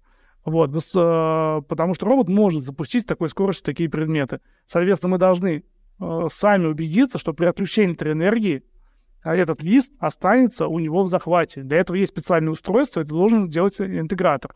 То же самое мы делаем, просто берем, вот робот работает, мы просто выдергиваем а, сжатый воздух и смотрим, что происходит с роботом. Или просто берем, открываем калитку и заходим к нему в рабочую зону и смотрим, а что происходит, он остановится или он продолжит работать. То есть, если он продолжает работать, мы уже не принимаем, говорим, ребята, у вас система безопасности работает. То есть вот это вот а, протокол на отказ почему-то начинают проводить, когда уже все запустили, все подписали, вот, и работают до первого отказа, когда робот вдруг не остановился, когда зашел в, там, Вася, да, там, что-то сделать, что-то найти, он думал, что робот остановится. А чтобы этого не произошло, а, мои советы — это личное посещение производственной площадки интегратора не менее одного раза в месяц. То есть э, комплекс производится примерно 6 месяцев. За это время вы, как на строительство своего дома, просто приезжаете и смотрите, в какой стадии. Очень легко сразу увидеть, где начинают косячить, или, например, что у интегратора ну, возникли проблемы, потому что с прошлого посещения ничего не поменялось. Они, естественно, вам проводят там экскурсию, показывают, что они сделали. И вот я вам показываю Microsoft Project. В принципе, все понятно. Обязательно такой проект должен быть договор, и вы должны э, иметь такой же проект, э, созданный от интегратора, и по нему идти смотреть, как производится оборудование. Все просто. Вот, а, и дальше у нас идет методика предварительной приемки на территории интегратора. Стоит она из механической части, из электрической части, из функциональной части. Ну, то есть механическая, понятно, что мы должны проверить а, комплектность, что все, что мы хотели по договору, все есть. Электрическая — это ну, ГОСТы и так далее, функциональная. Они запускают и должен быть работать. Вот я вам показываю такой таймлапс, как а, собирается комплекс у нормального интегратора, вот мы повесили камеру, и вот они его собирают, собирают, собирают, и в итоге приходит клиент его а, принимает, что вы понимали. Ну, это где-то недели, недели две мы записывали. Вот. А, дальше. Потом происходит методика уже ввода оборудования в эксплуатацию, и здесь добавляется еще производственная часть, кроме первых трех пунктов, это которые у вас уже на производстве, и отработка аварийных ситуаций, про которые я вам говорил. Обязательно это нужно проводить. Теперь следующая про такой часть э, презентации. Допустим, мы робота поставили, и робот не работает. Обычно это при первом роботе происходит. То есть куча проблем у нас проявляется, и я вам расскажу, то есть какие могут быть основные подводные камни, с которыми вы можете столкнуться. А вот, как, вот здесь написано, то есть робот часто останавливается, работает медленно, возникают ошибки столкновения, сотрудники часто поступают жалобы там на работу робота и так далее. Качество продукции удовлетворительное. И вот а, это называется процедура отладки на самом деле. То есть робот никогда не заработает с самого начала. Учесть все, что, не, все, что ваше производство применяло при ручном труде, невозможно. То есть это в любом случае будут моменты, когда робот столкнется с какой-то мелкой проблемой, с которой нужно работать. И а, в основном а, мы сталкиваемся с человеческим фактором. Люди боятся дорогой машины, Люди боятся слова робот, люди боятся, что их уволят, потому что появился робот, поэтому нам несколько раз перерубали кабель, когда робот работал ночью, вот, а, ну и так далее. То есть, э, и второй момент, это важный, это идет отладка оптимальной траектории а, и режимов работы оборудования. То есть у нас а, невозможно с каждого первого цикла получить а, то, что мы хотели, поэтому этот период отладки может занимать для первого робота и притирки вот этого с производством до 3-12 месяцев. В этом нет ничего а, удивительного. Для сложных операций это всегда происходит так. Поэтому этого не надо бояться. Нужно просто искать причины. Или, например, вот я даю, а, что можно сделать так, чтобы этого не было, и свести вот эту вот притирку к минимуму. Во-первых, а, например, я вам еще раз говорил, вся проблема роботизации в России — это кадры. Поэтому можно а, провести обучение инженеров ваших основам программирования роботов за до установки роботов. Тогда в этом случае ваши инженеры смогут наравне с инженерами интегратора а, ну, работать с роботом, да, то есть понимать, что они с ним делают, видеть, какие они команды вводят, чтобы потом а, самостоятельно с этими ошибками работать, а не вызывать интеграторов по каждому там случаю, что я не ту галочку нажал. Вот. Еще один э, пример, это можно договориться с интегратором, чтобы их инженер — еще провел учебный семинар для всего с вашего завода и объяснил, что робот — это не опасная штука, никто никого не уволят, и а, что как с ним работать. Это вот такой а, самый нормальный совет, потому что есть множество таких э, косвенных служб, которые будут сталкиваться с роботами, например, уборщицы, например, те, кто водители погрузчиков, которым нужно объяснить, что это не убийца стоит у вас, и что к нему можно подходить, когда он типа выключен и горит лампочка, что он выключен. Вот. А тестовый робот тоже хорошее решение. То есть пока э, ваше решение работает, многие интеграторы предоставляют тестовые роботы в производство, чтобы ваши наладчики, инженеры смогли с ним поработать, а, увидеть, перестать бояться и э, уже иметь опыт работы с роботом. Еще один такой пункт хороший. Можно приобрести программу для офлайн программирования. Они уже даже содержат Э, очки виртуальной реальности, что вы можете в VR-очках программировать робота, работать с роботом в реальном производстве. То есть это уже есть такие виртуальные заводы, где могут ваш цифровой двойник вам предоставить, вы можете в виртуальных очках а, там ходить, или ваши инженеры, технологи, смотреть, как это будет, а, через там 4-5 месяцев, возможно, какие-то замечания сделать. А, а, еще один момент. А, вот часто некоторые наши заводы делают очень умные вещи. Они просят, а, а, чтобы их сотрудник приехал на момент итогового монтажа и сборки робота уже к интегратору, и там у него жил. А, когда речь идет о тяжелых участках, о тяжелых линиях, там в 10 сотни роботов, это очень классная вещь, потому что он участвует в сборке, в монтаже вместе с остальными рабочими интегратора, видит все, как они делают, и потом, когда нужно будет обслуживать комплекс, он будет знать, где что надо делать, где нужно подвинтить, где нужно что сделать. Это очень классная штука. Но да, это затратная вещь, потому что это командировка на месяц в другой город, но это окупается просто сервисом. Потом вы в этом убедитесь сами. Вот. После ввода в эксплуатацию есть такая услуга интегратора сопровождение производства называется, или сопровождение роботизированной ячейки. Он оставляет своего инженера, и тот стоит за плечом как, э, э, как преподаватель, да, и э, смотрит, как сотрудники работают с комплексом. Обычно берут в, в аренду такого инженера там на 2, на 4 недели, и за это время очень быстро проходит процесс э, э, согласования всех действий производства, людей, они перестают бояться, потому что есть старший парень, который скажет, не боись, я так сто раз делал, все нормально. А, ну или другой вариант, это можно просто нанять сотрудника, который работал на заводе, на котором стояли роботы, который будет отвечать конкретно за эту ячейку. Такое тоже очень было. Вот у нас на автовазе, например, стоит много роботов, и когда соседнее производство покупало роботов, они прям с автоваза забирали себе инженеров на большую зарплату, чтобы они были там мастерами участка этого. Вот, теперь э, ошибки, э, к чему еще, откуда еще может быть этот процесс провести? Есть все такие вещи, неизбежные ошибки команды, которые она совершила. Вот я вам как раз про это рассказывал. Этот робот вскрыл все кустарные методы производства, и от вас это просто скрывают. Это еще раз говорю, то есть вот если неправильно оценили процессы, и, например, поставили робота для сварки, вот, ему приходит деталь, а раньше как было? Приходит деталь, э, сварщик смотрит на нее, берет кувалду килограмм 50, и сверху долбает по этой детали, пока не станет примерно ровной. Вот, ставит там штангенциркуль, все, окей, отлично. Вот, и дальше начинает сварку. Робот сделать не может, он не может ударить по детали. Соответственно, он упирается в то, что деталь просто либо в нее врезается, либо он не может ее варить и все время каждый раз останавливается, или идет просто, ну, сварочный шов промахивается. Это есть везде. То есть везде, где были ручные операции, есть эти вот операции доделки, про которые высшему руководству не рассказывают. Вот задача команды их вскрыть. И с ними, ну, прежде чем тратить деньги на роботы, надо сначала с ними решить этот вопрос. Вот. А вторая проблема — это ошибка, это некачественный входной материал. Если мы говорим про, например, а, ну, у нас, например, такой вариант, смотрите, был, а, не чтобы не сварки, да, вот пищевая промышленность, э, коробки нужно было укладывать, а обычные картонные коробки, заклеенные скотчем. Так вот, получалось так, что они сменили поставщика скотча, и скотч стал намного хуже, и он стал отклеиваться. То есть робот берет коробку, он снизу все вываливается.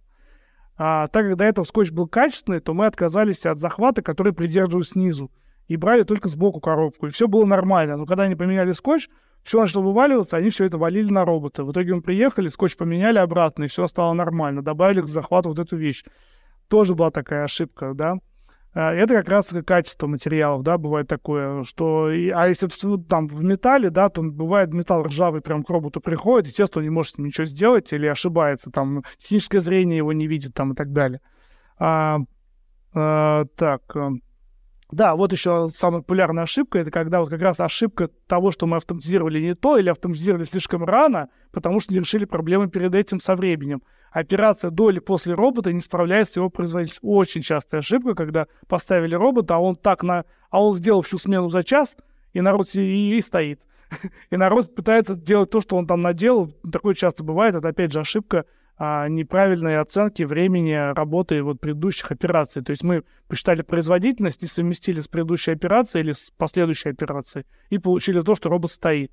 Вот. А должны были там тоже ускорить. Ну, а еще одна ошибка — это робот не в состоянии повторить действия человека с той же скоростью вероятностью. Есть такая проблема, да, то есть робот все-таки он ограничен, то есть наши, наши суставы, наши сухожилия, мышцы, они намного-намного гибче, чем робота, и Василий может подлезть куда угодно и сделать все, что угодно. Робот это сделать не в состоянии, и, и вот когда ваш человек подошел и сказал, да, скорее всего, робот сделает. Ну, да, ну, если у него получилось, то и робот сделает. А оказалось, что робот просто не в состоянии повторить такую траекторию, например. Или бывает такое, что действительно иногда человек работает быстрее, чем, а, ну, а, чем робот, просто потому что он 24 года занимает этой операцией, и он за это время, а у него просто мышечный каркас его так выстроился уже так, что он сам по себе робот уже. Вот. А, и еще одна ошибка — это не соблюдается тех процесс производства, под которое проектировался роботизированное решение. Вообще частый случай, я сейчас вам расскажу такую историю. Значит, на одном большом автомобильном заводе в России — мы с главным инженером а, полгода автоматизировали процесс сварки а, там, ну, элемента кузова. И мы с ним все, у него все технологические карты, все есть, все описание, планировки, все нормально. Мы потратили кучу времени. В итоге за полгода мы сделали комплекс, который должен был там увеличить производительность, снизить себестоимость. Все классно. А, пошли вот эту классную большую планировку, вот эту большую работу, которую мы сделали, пошли вниз, спустились на два этажа в цех, где это производится — вот. И у нас было в производстве, что у нас идет дуговая сварка, то есть, а у них там контактная. Просто оказалось так, что они два года назад поменяли способ сварки на контактную, то есть всю работу в корзину, и подправили главному инженеру информацию о том, что технология сменилась. И эта вот эта вот информация потерялась где-то в бюрократических коридорах этого завода. И мы в итоге 6 месяцев планировали. А из этого вывод. Иди сначала сам посмотри, что там происходит, а на бумагу не надо смотреть. И вот мы и было много такого, когда мы а, за 6 месяцев э, производили, ну, значит, ну, у нас договор, все нормально, мы делаем, проектируем комплекс, а, через полгода приходим, у нас все готово, а нам говорят, а мы уже другую деталь делаем. То есть нам это уже не нужно, переделывайте, вот, вот и так далее. Так далее. Ну, я тут привел изречение Генри Форда, поэтому, поэтому а, ошибки, они должны быть, и их надо бояться, они в любом случае на первом роботе они будут. А, так, ну здесь я вам даю э, как бы информацию о том, как сделать так, чтобы этих ошибок не было, да, то есть вот э, советы, а, которые вы можете использовать, а, а, чтобы эти ошибки избежать, э, поэтому, в принципе, все понятно. Так. Дальше. А то, что ли он экономит деньги. Вот. А, значит, смотрите, действительно есть одна задача. То есть а, дело в том, что все, что мы собирали, это все было теория. Теперь практика. У нас стоит и работает робот. Нам нужна информация по этому роботу. То есть мы прям берем и начинаем собирать всю информацию, сколько в реальности он сейчас тратит времени, сколько он в реальности тратит а, ресурсов на то, чтобы производить. То есть до того доходим, что вешаем счетчик на воздух, счетчик на электроэнергию, прям вот там, типа, который будет считать киловатты. Все это вот считаем и получаем реальную его экономию. Нужно пересчитывать это экономическое обоснование.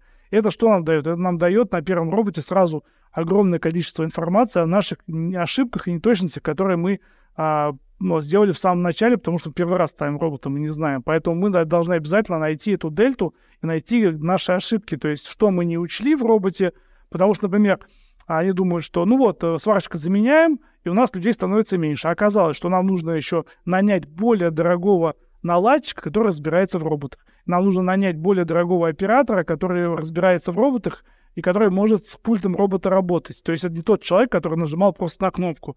Поэтому у него уже другая будет зарплата. Соответственно, мы должны все это пересчитать в следующий раз, то учитывать, что будут вот такие затраты на роботах, и эту информацию надо сохранить. Вот, после каждого внедрения роботов нужно сделать вот эту операцию. Дело в том, что у нас у всех есть текучка кадров, надо об этом забывать, и э, эти все ребята могут уволиться с этим опытом, который они внедряли первого робота. Поэтому под запись, под камеру собирается вся эта рабочая группа и обсуждается вот в таком последовательности, э, обсуждается а, эффект внедрения роботов, где каждый рассказывает, с кем он столкнулся, как они это решили, чтобы все были в, ну, если этот человек уволится, то все остальные знали, что они с этим столкнулись, и это решалось вот так. Вот, очень простая вещь, про которую все забывают. Ну, поставили и поставили, все, разошлись ребята, сходили в бар, выпили пиво и, опять же, безалкогольного. И а, все хорошо. На самом потом на их при, пригласили на другой завод, э, и они ушли с этим опытом бесценным, который остались. Все обязательно надо документировать в виде отчетов, в виде видео, презентации и так далее. Обязательно презентация перед руководством, а, зачем мы это сделали и к чему мы это пришли. Все это потом поможет новым сотрудникам не наступать на те же грабли, что и были. А теперь, э, пока у нас осталась целая минута, мы расскажем про огромное количество подготовленных э, решений, которые уже были сделаны на основе вот этих правил и чего, что они получили. И начну я с тех решений, которые, э, которые вам, наверное, более интересны. Это электроника.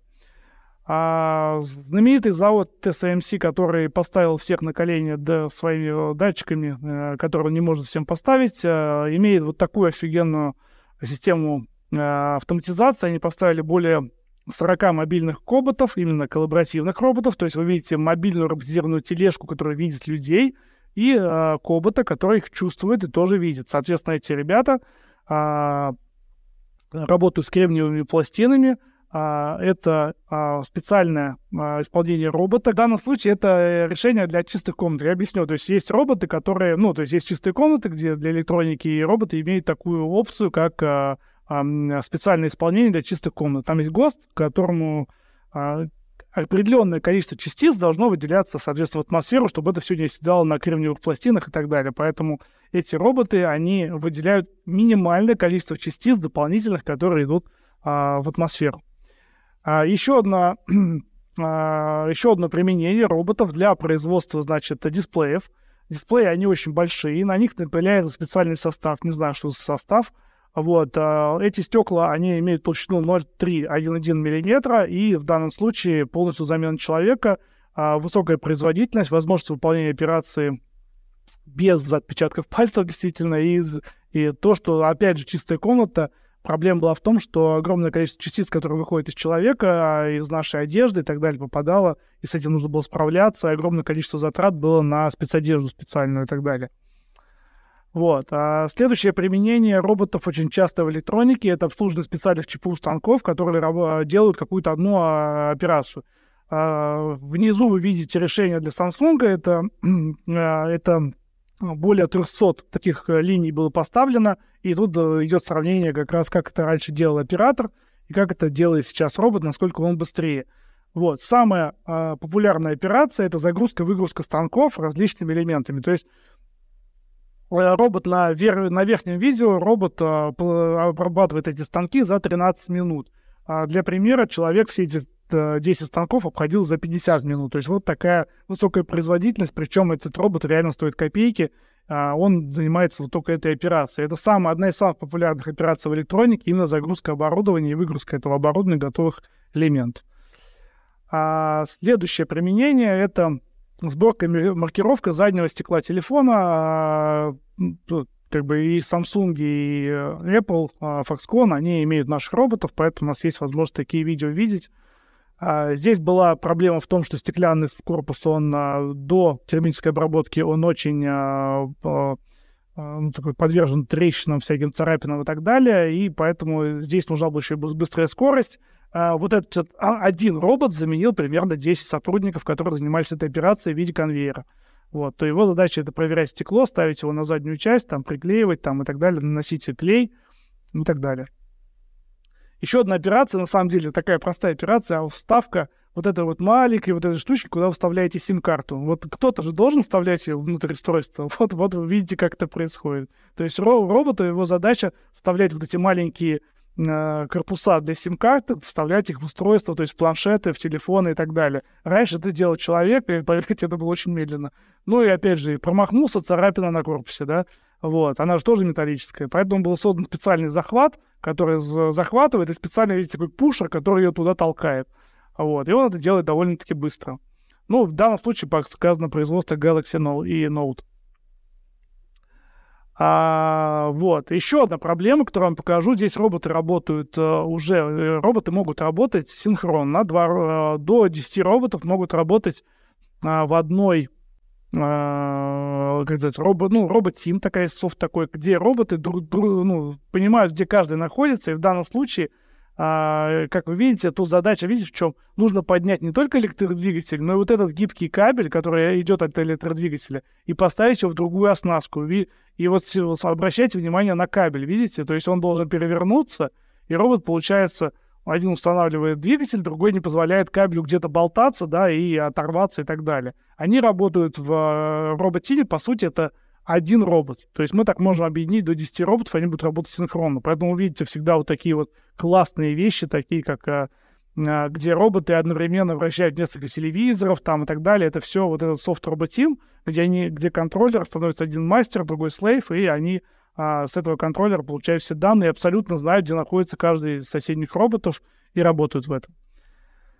Вот, еще одна а, это склеивание а, панели мобильного телефона, тоже Samsung.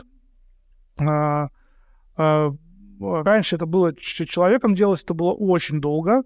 Samsung установил, после успешного теста Samsung установил более 60 роботов на эту операцию. Время цикла сейчас составляет всего 20 секунд. И самое главное преимущество здесь была огромная экономия, просто большая экономия пространства. То есть эта маленькая ячейка, она в 10 а, раз а, уменьшила ручной пост.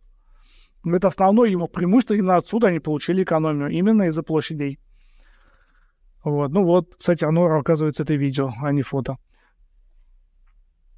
Вот видите, как он быстро работает, сразу двумя телефонами наносит на них вот этот э, клей и так далее. Вот. А теперь перейдем к нашим гражданским, обычным примерам. А, я их специально собирал а, из разных уголков нашей страны СНГ. Это Шимкент. Это небольшой город на юге Казахстана. И в данном случае все подумали, там же так, там же Узбекистан рядом, там же Казахстан есть, откуда, там же трудовые ресурсы дешевые и так далее. Да нет, никто не хочет идти и укладывать мешки с мукой. Этот а, производитель муки поставил уже а, двух роботов, да, двух роботов поставил на операцию, на простейшую операцию, взять мешок с конвейера и поставить его на палету. Просто потому, что они могут найти туда работников. И роботы на самом деле окупились. Роботы работают 24 на 7, а, вот, не идут покурить, чтобы спина отошла и так далее. У них этого нет.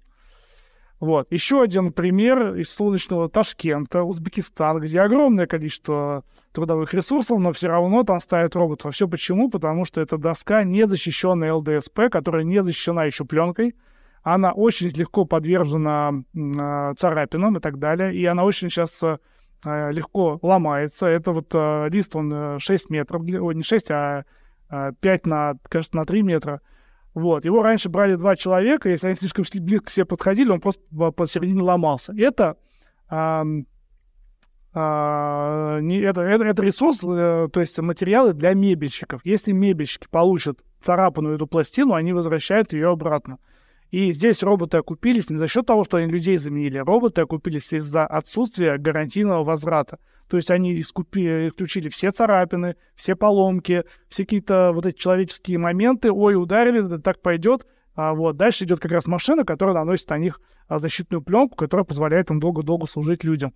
Вот, вот это вот самая вот такая сложная операция. Они тогда еще два робота поставили, сейчас там уже шесть роботов стоит в Узбекистане, хотя там э, дешевая, конечно, рабочая сила намного дешевле, чем робот. Вот. Здесь я вам оставил QR-код. Это на самом деле интересный завод, завод самоинтеграции, который самостоятельно интегрировал роботов а, в производство. Завод в Омске. 10 а, роботов они поставили.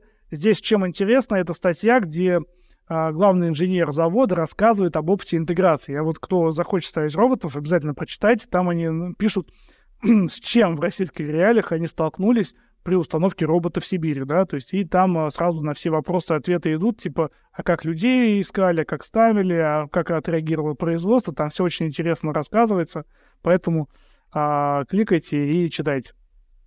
То же самое, Сибур. А, начал устанавливать роботов а, самостоятельно, создал, кроме этого, еще внутреннюю службу, вот эту рабочую группу, о которой я говорил, по автоматизации. И вот руководитель этой рабочей группы Александр Семенов, который занимается автоматизацией всех 12 заводов Сибур, а, наших, да, он написал хорошую статью, где рассказал о, о применении, почему они вообще пришли к роботизации, почему это стало выгодно для их полимерного производства и чем они что они сейчас достигли. Очень тоже интересная статья, и там написаны примеры а, применения роботов. Но здесь вы видите, например, одно из интереснейших применений, когда надо роботу взять мешок и а, разорвать его, и все это высыпать а, в, ну, в оборудование, которое будет из этого делать, соответственно, вот эту вот там полимерную трубу или еще что-то. Вот. А, он с помощью технического зрения находит э, мешок, потому что мешки лежат под разным углом, их сложили, они же под своим весом куда-то там сдвинулись им нужно найти мешок, так вот, он 99,8% а, гранул оттуда высыпает. Вот, это какой-то недостижимый вариант для человека.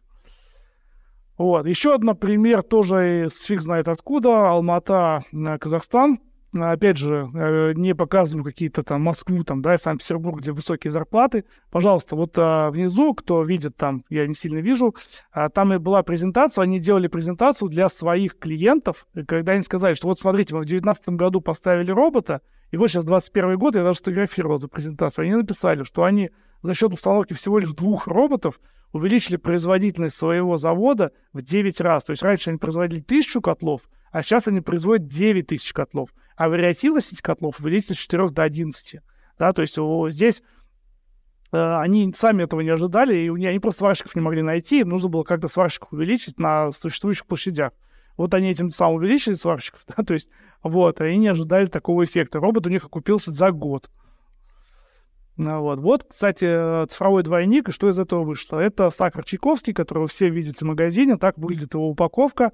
И это как раз пример того, как люди вообще не думали об окупаемости. Задача была какая? Значит, этот завод находится рядом с поселком, в котором живет э, тысяча человек. Это, это далеко довольно от населенного пункта самого большого там города, да. Так вот, там происходит такая ситуация, что происходила такая ситуация, что когда люди, сидящие на упаковке сахара, упа- получали зарплату, они неделю не выходили по причине того, что завезли водку. Вот, к сожалению, да. И это была проблема. Других не было. То есть просто заменили людей. И оказалось, что это еще и окупилось. Когда я, вот эти вот данные, это дал мне уже сам завод, когда они посчитали всю эту окупаемость. То есть у них смогли вот с этими тремя роботами реально 28 сотрудников заменить и увеличить производительность на 68%, хотя ну что там производить, там и так люди работали как, как роботы. То есть была задача просто они поставщики, например, магнита, и кто знает, что такое ритейл, то есть если вы не успели в срок, ваша фура за ваши деньги отправляется вам обратно на склад, а деньги не возвращаются. Как бы. Вот. А, то же самое, вот еще один тоже пример, это цифровой двойник, и в реальности это выглядит так, это упаковка а, а, замороженного мяса, и здесь тоже роботов взяли, это Дальний Восток, это Уссурийск, роботов поставили просто потому, что а людей на эту операцию найти невозможно, потому что упаковка происходит при температуре минус 4 градуса. Вот замороженная свинина здесь вот укладывается, соответственно, коробки этой замороженной свинины укладываются на палет. Вот так это выглядит в втором двойнике, это сейчас вживую тоже так смонтировалось. А получилось так, что роботы, э, вот эти роботы, 4 робота, 342 тонны за две смены перебирают вот этой, а, вот этой вот свинины. Если бы это нужно было нанять людей, то по нашему а, ГОСТу по поднятию грузов, это было бы а, 100 сотрудников нужно было поставить в зону укладки, потому что есть определенное а, значение, которое человек может в тоннах за сутки перемещать. Больше его нельзя по нашему законодательству. Так вот, это 100 человек, по сути. Вот. Еще один другой вообще пример, это пример фармацевтика, где был создан просто робот, который сам собирает коробку, это можно найти в Ютубе, это видео, сам собирает коробку, сам сюда укладывает лекарства, такой же робот стоит на электронике, который тоже сам собирает коробку из э, картона, ставит там все необходимые клапаны и кладет туда электронные компоненты, упакованные уже в коробку. Этим вот этот, э, такую маленькую ячейку они поставили на все свои фармацевтические заводы, такая же ячейка есть на электронных заводах, она полностью где-то 3-4 человека примерно а, сокращает вот в этой, в этой стоимости. А вот вам еще один пример а, удачной роботизации. Это завод Forward. Все увидели велосипеды Forward. Это Stealth и Forward — это единственные производители, которые используют робототехнику в России и не покупают рамы в Китае. Ну, покупают какие-то определенные там, да, но в основном все рамы они делают у себя на заводе, а, потому что себестоимость этих рам получается дешевле, чем купить такую же раму в Китае. Вот, поэтому знаете, что если вы покупаете велосипеды, они сварены роботами, а, и эти швы там такие красивые не просто так сделаны. Вот. А, снижение трудозатрат 8 раз. Раньше, чтобы вот это эм, а, чтобы это сварить, сварщик тратил 40 минут. Сейчас идет 5 минут, идет сварка этой рамы роботом. То есть вот такая производительность, причем ничего не увеличили. А, и про них уже кучу там сериалов и видео сняли, как они красиво все это сделали. Вот. Но это, это пример в том, что работа с медиа, там основное преимущество, которое по получили, очень сильно сократили площади. То есть, э, опять же, даю вам куда посмотреть. Там можете почитать, как главный инженер пишет о том, как он туда поставил роботов и что, к чему это привело.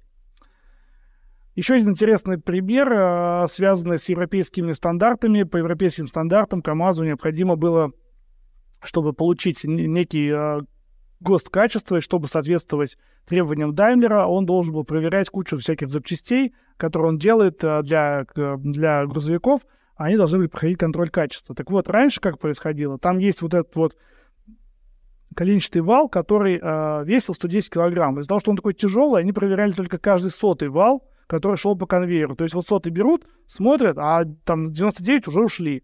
Ну, ушли, ушли. Вот. А, о, тут что-то неправильно. Значит, остановить производство, надо пойти что-то там сделать. Получалось, что 99 э, валов с возможным дефектом ушли на конвейер. Вот а, чтобы этого не было, нужно было каждый количественный вал проверять на а, качество. Как это делать быстро? Ведь мы не можем конвейер остановить. Об этом даже написано в статье Control Engineering. Опять же, даю ссылку на статью, чтобы вы могли почитать.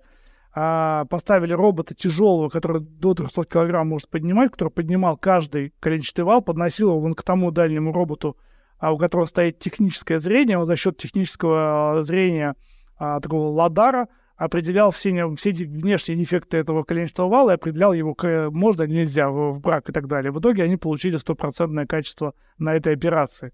Вот. И это их вынудило не окупаемость, это их вынудило то, что они должны соответствовать определенным стандартам качества. Вот. И опять же, они получили эффект от того, что они а, гарантийные возвраты стали намного меньше у них, да, то есть они, им не нужно было теперь дилерам управлять тяжелый коленчатый вал бесплатно для замены на грузовике.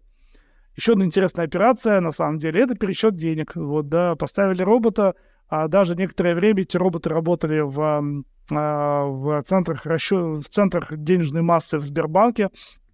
Вот, то есть вы даже представляете, какое количество, оказывается, денег, а, вот э, наличных именно, приезжает в Сбербанк. То есть вот, получается, вы купили замороженное, вот эти 100 рублей, они сначала идут в инкассацию, эта инкассация приводит их в банк, то есть там закон такой, что в течение суток эти деньги должны появиться на счете компании. Для того, чтобы они там появились, нужно проверить, нужно их довести до банка, нужно их посчитать, нужно проверить, что они не фальшивые, и занести на счет.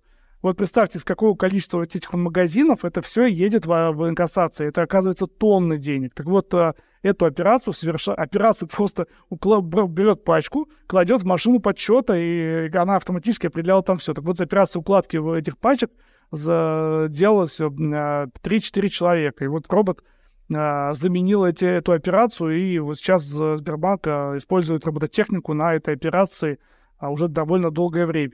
Один из первых банков, кстати, в мире, который в эту операцию поставил робот. Вот. Еще одна операция тоже интересная. Это операция, по, которая была последствием ковида.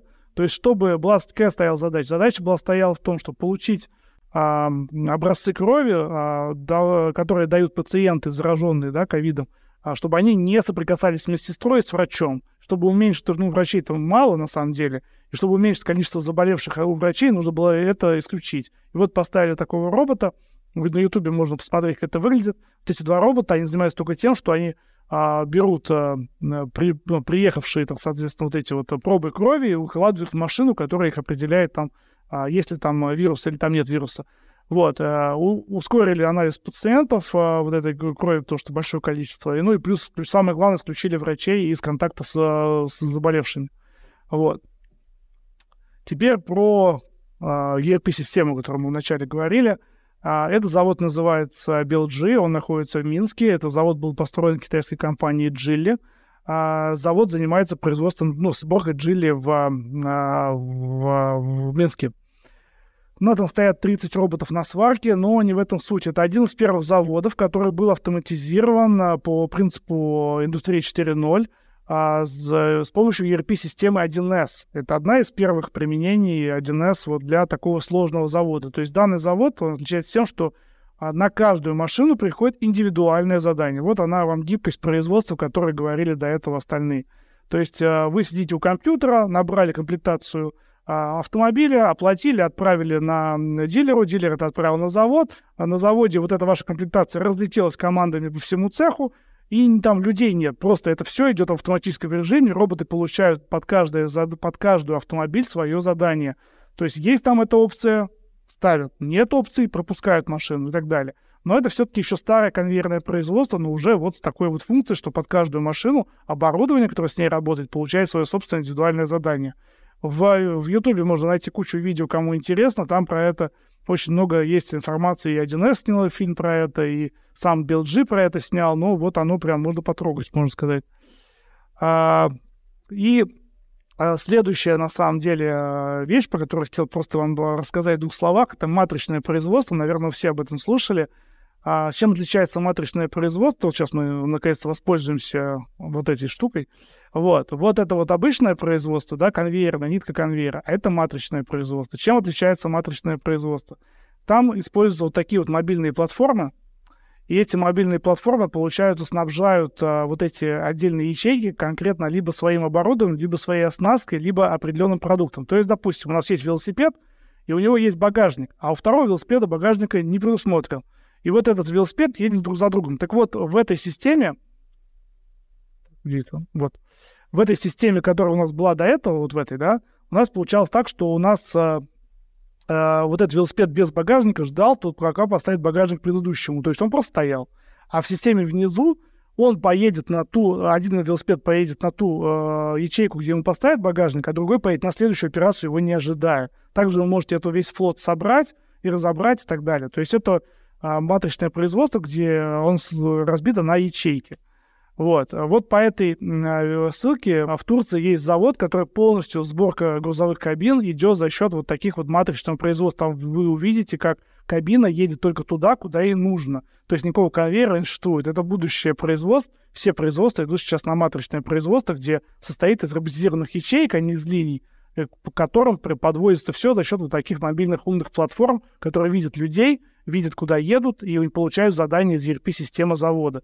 То есть это получают такие руки, э, руки завода. Вот как будет, ну, как будет и уже выглядит производство будущего.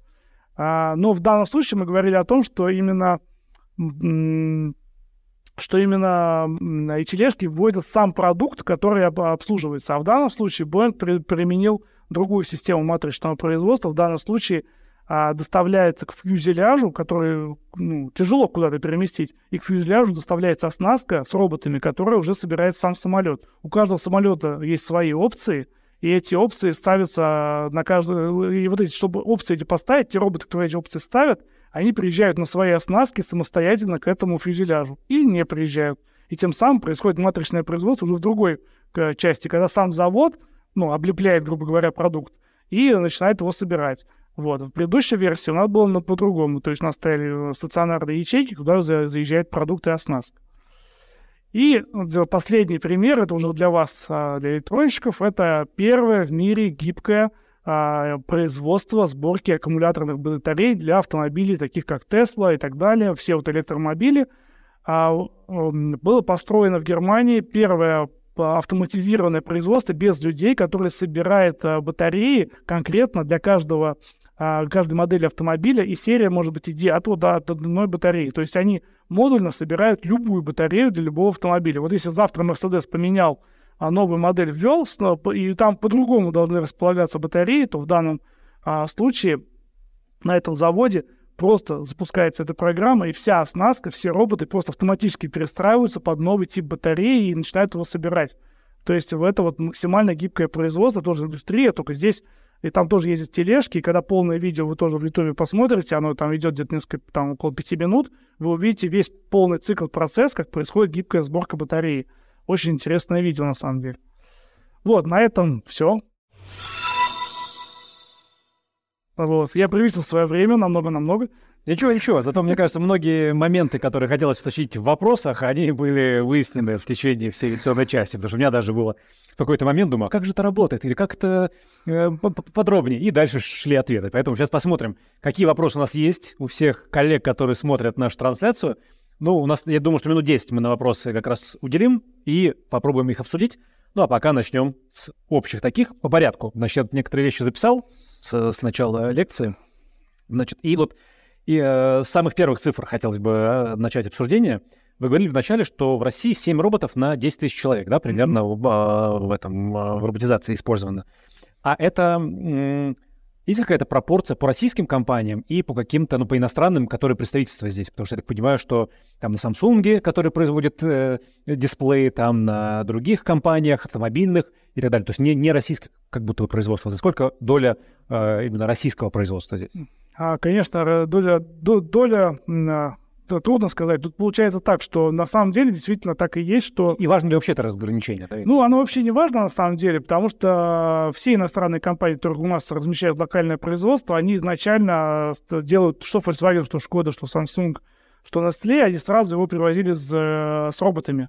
То есть готовые линии приезжали уже с роботизацией и так далее. То есть, но это было очень серьезным примером для наших компаний. То есть наши компании, когда получали там либо сотрудников с этих заводов, либо сами приходили на экскурсии на эти заводы, а, видели, что этот завод, то, что они производят, используют эти роботы и получает себестоимость продукта, по сути, более качественного, чем у них, более лучшего, но дешевле, чем у них.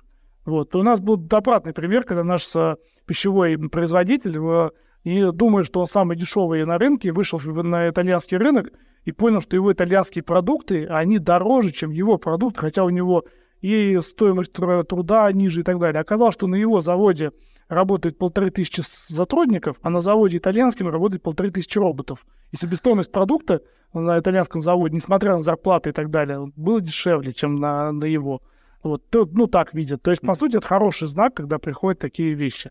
Но последнее время то, что наши роботы через нас проходят, роботы, которые ну, продаются через официальные э, филиалы, то российские компании больше, чем иностранных, покупают роботов. У нас ну, статистика такая. То есть вот из этих 900 роботов, а, наверное, 600 — это покупка все-таки большая часть все покупают российские компании. Угу.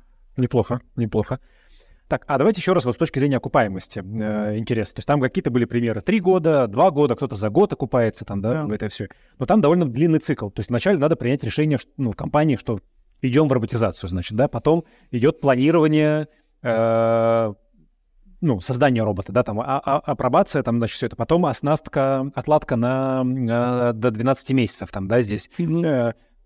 И через сколько, то есть в итоге все равно там 2-3 года это нормальный срок для, для окупаемости? Для разного, ну, опять же, начнем, опять же, с того, разделим на две части. А где-то окупаемость важна, где-то окупаемость, ну, да. она не, не, не, да, косвенная. Например, где-то окупаемость идет сразу, как только мы внедряем роботы и получаем огромное количество снижения гарантийных случаев, mm-hmm. да, например. И тут же это окупается сразу же. У нас были такие примеры за счет этого.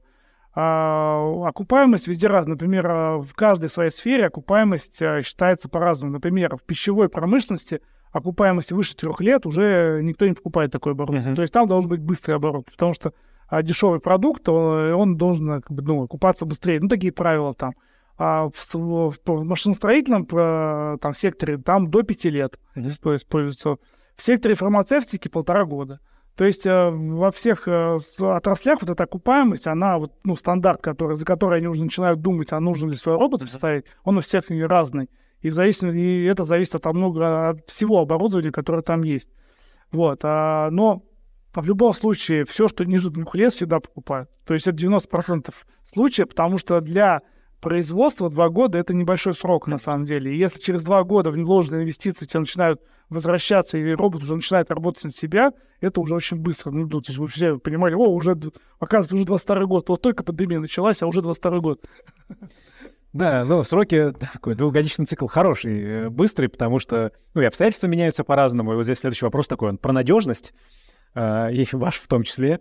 Такие, как говорят, э, как обстоят дела с санкциями, и поддержка ваших заказчиков, например, там в этот период поставки новых роботов от немецкой компании Кука, ну, не прекратились ли они, и как заказчикам быть уверенным, что завтра не остановится, да, потому что смотришь на большую перспективу, изменения происходит, такое, а чего ждать, как вообще вот в этом контексте? Ну, на самом деле у нас э, роботы, и все европейские роботы, они попали в пятый пакет санкций, поэтому по поставить а, мы роботов просто физически не можем, потому что, ну, страна, mm-hmm. где они производятся, их не выпускает, то есть наши роботы из Германии не могут попасть в Россию, потому что стоит запрет на таможне, как бы из-за этих санкций, да, и поэтому отгрузить не можем. Но а, при этом локальные команды, те, кто э, производители, вендоры сохранили, с, ну, имели команды внутри а, с страны там Беларуси и России, они продолжают проводить ну, сервисную техническую поддержку. То есть mm-hmm. у нас есть запчасть, у нас есть э, сервис, мы его производим, ну, продолжаем производить. К сожалению, роботов мы поставлять сейчас ну, временно не можем. Вот. Но это при этом ни, ни в коем случае не закрывает рынок, потому что есть страны, которые этого, ну, э, эти санкции не поддерживают, то есть Китай, Индия, Азия, там, а, э, Турция та же самая. Ну, рынки побольше даже есть там. Да, то есть эти, эти страны, они имеют своих собственных роботов, ну, собственного производства, и нет проблем, они приезжают и заменяют на, там, допустим, наши роботы mm. и так далее.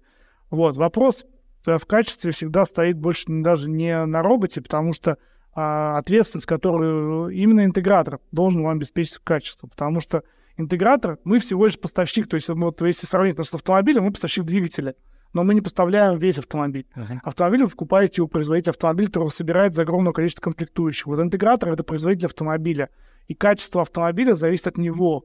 То есть от какие именно он выберет э, компоненты внутри системы. Вот я поэтому очень много показал внимания на то, что вы должны быть контролем качества этих компонентов, которые он выбирает. Понятно, что есть китайские роботы хорошие, качественные, к которым нет претензий. Есть китайские роботы, ну, действительно сделанные из э, палок и земли. Вот, вот, поэтому э, нужно смотреть самостоятельно э, на это дело. И я знаю очень много примеров, когда из отечественных комплектующих, ну, используя минимальное количество, ну, например, робот иностранный, да, а комплектующие практически все русские, да, там овены, те же самые контроллеры, там датчики наши и так далее. И все это работает до сих пор, там, уже десятый год, и ничего не ломается, а потому что просто сделали все хорошо, с первого раза спроектировали, и все отлично. Поэтому вопрос качества — это всегда выбор, выбор правильного интегратора. Если вы подходите в компанию, и она вам показывает портфолио, составленное там из десятка выполненных проектов, и вы звоните этим компаниям, и они говорят, вот 7 лет поставили, 7 лет работает, проблем не знаем, да, все, это, это вы уже выбираете в, в их сторону. А то, какого они робота используют, китайского, корейского, немецкого или индийского, это все идет в рамках договора их гарантии. То есть они дают гарантию на, это, на этот продукт. Вот интересно про создание робота. Вот смотрите, вы говорили вначале, что э, ковид, э, да, и вот эти ограничения все, они подстегнули спрос на роботов, да. что везде стали ставить, потому что и безопасность, и автоматизация, все такое. Понятно. То есть как бы запрос или спрос на них появился. Супер. А какой вот цикл, например, производства с нуля? Ну, например, там сейчас остались в России, хотим создавать своего робота, например, здесь какого-то. Вот сколько вообще э, времени может занять производство вот этой вот антропоморфной руки от, от чертежей, от задумки до того, чтобы куда-то себе поставить? Это частый вопрос в России. К сожалению, наш рынок слишком маленький для того, чтобы это, эта идея купилась. Uh-huh. То есть э, мы уже, ну, множество было подсчетов, вот наше субъективное мнение, что для того, чтобы а, производство робота окупилось, и он стоил столько, сколько стоит а, зарубежный аналог, нужно, ну, если про промышленный робот мы говорим, то нужно производить, не продавать не менее 400 роботов а, в неделю, uh-huh. чтобы это окупилось. А, вот, ну, допустим, хотя бы в две недели 400 роботов. Наш рынок весь а, российский на данный момент это 1200 роботов. То есть мы понимаем, что мы сделаем за, за 3-4 месяца весь объем России, а дальше мы что делаем на склад.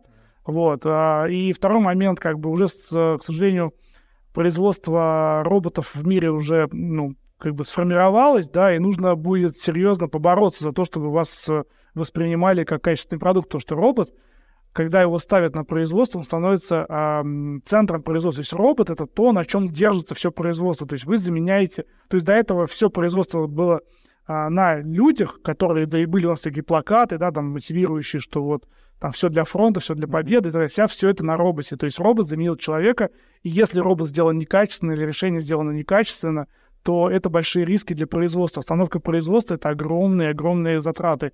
И поэтому На самом деле нормальные производители, ну, нормальные потребители не будут рисковать, покупая неизвестного бренда робота.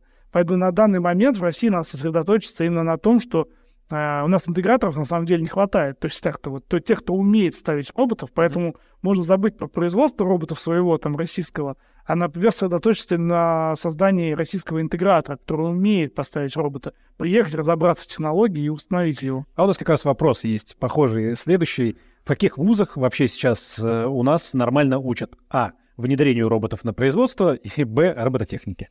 Вот, блин, боюсь прям, знаете, сказать, сказать кого-то и кого-то не сказать, на самом деле.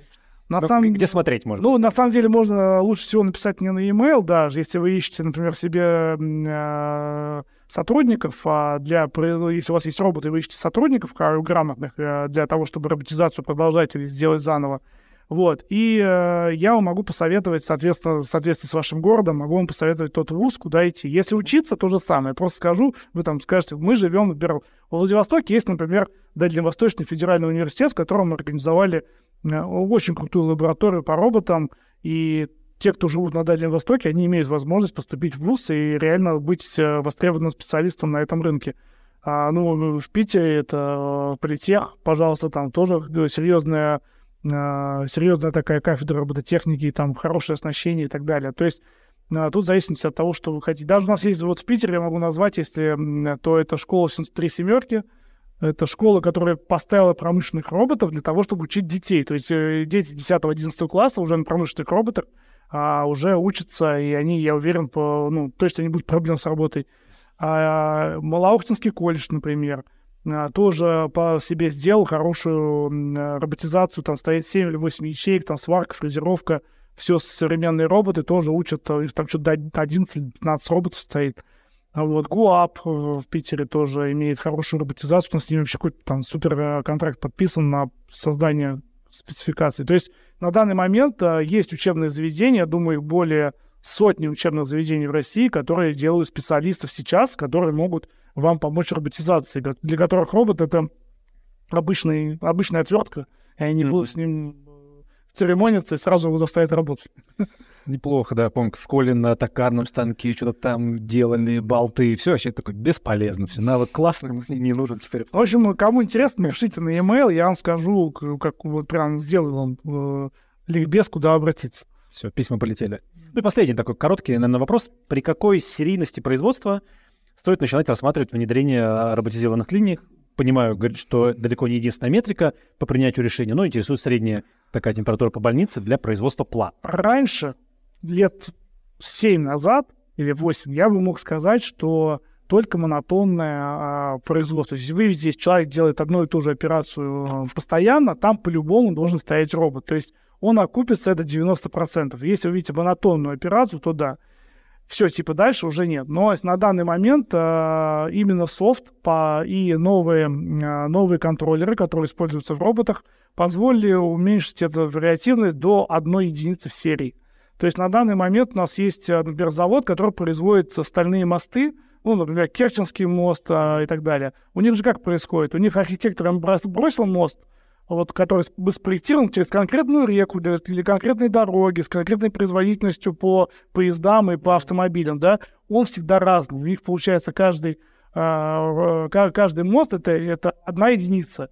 И вот как они вышли? У них стоит 12 роботов на сварке вокруг этого моста. Мост, чтобы вы понимали, одна секция моста это 6 метров длины, 2 метра в ширину. Как они делают? У них стоит софт офлайн, где их конструкторы — дома, то есть им сначала присылают архитектор 3D э, моста, и они в офлайне пишут полностью всю программу а, сварки роботов, потому что если серия маленькая, то в чем раньше была проблема? То есть роботы не работают, вы mm-hmm. берете пульты и начинаете писать программу, пишете ее там несколько дней, чтобы сделать только одно изделие. Теперь это все делается виртуально, в виртуальной среде, а, в специальных цифровых двойниках, который полностью повторяет вашу ячейку, и вы не имеете еще, еще ни материала, ни стали, ничего, вы про программируете ячейку, просто сидя в офисе, а роботы там работают над другим предыдущим mm-hmm. изделием. И поэтому, когда к ним приходит вот это уже собранное изделие под сварку или под окраску, у них уже эта программа есть, они в течение там, пяти минут накидывают ее на контроллеры, роботы начинают уже работать. Чтобы вы понимали, вот эта программа, она дальше идет, примерно сварка идет около 8 часов этой секции. То есть там нет права на ошибку. Они это делают за один раз, программируют. Этот завод в Белгороде находится, поэтому можно съездить посмотреть. Вот, поэтому сейчас нет этой проблемы, то есть сейчас главная окупаемость. То есть если вы по окупаемости, то есть рассматривать можно производство от одной единицы, согласен, что мелкосерийное производство намного сложнее для роботизации, чем крупносерийное производство, но если оно окупается, и вы видите, что там ну, вот, вот эти время окупаемости, оно для вас ну, нормально, то есть, ну, ведь три года, два года, один год, если вы считаете, что это нормально для вас, то надо mm-hmm. брать. А то, что можно от одной серии, сейчас, да, это возможно. То есть сейчас нет такого ограничения. Вот так вот. Все ограничения знаете где? Вот тут, а роботы... Нет, если есть какие-то... На самом деле, если есть какие-то вопросы, которые я не ответил, или какие-то... То есть все мои контакты есть, то есть можно мне не бояться позвонить э, в Телеграм и WhatsApp и и написать на почту. Ну, вначале написать, а потом позвонить. Ну, да, чтобы не отвлекать. Ну, да, согласен. И можете, я отвечу на любой вопрос. Супер, Петр, спасибо большое за лекционную часть, за ответы. В общем, во всем, кажется, разобрались с точки зрения робота. Вам спасибо, было очень приятно. Да, правда, было интересно. Друзья, надеюсь, и вам. Э, напомню, что видео совсем скоро появится у нас уже на портале Лектория, так что если вдруг что-то пропустили, то сможете всегда пересмотреть, показать коллегам, разобраться в чем-то, э, что еще осталось интересным ну и так далее. Ну а если остались вопросы какие-то, то можете Петру написать, он имейл оставил, так что можете что-то интересоваться. Так, ну а дальше мы, э, значит, скоро увидимся со следующим нашим гостем. Вначале вам придет письмо, конечно, от него, от следующего спикера, технического директора Цифра Роботикс Дмитрия Луковкина. В нем он расскажет о том, как работает беспилотная тяжелая техника в российских карьерах. В общем, интересно будет. Вы следите за письмом, ну а потом через неделю еще Дмитрий приедет в нашу студию, ну и также с ним мы здесь посидим, обсудим все контентные материалы, он расскажет свою лекцию, ну а потом ответим на ваши вопросы. Спасибо, что вы с нами, где бы вы ни находились. Спасибо, что приходите в лекторий. До новых встреч. Пока.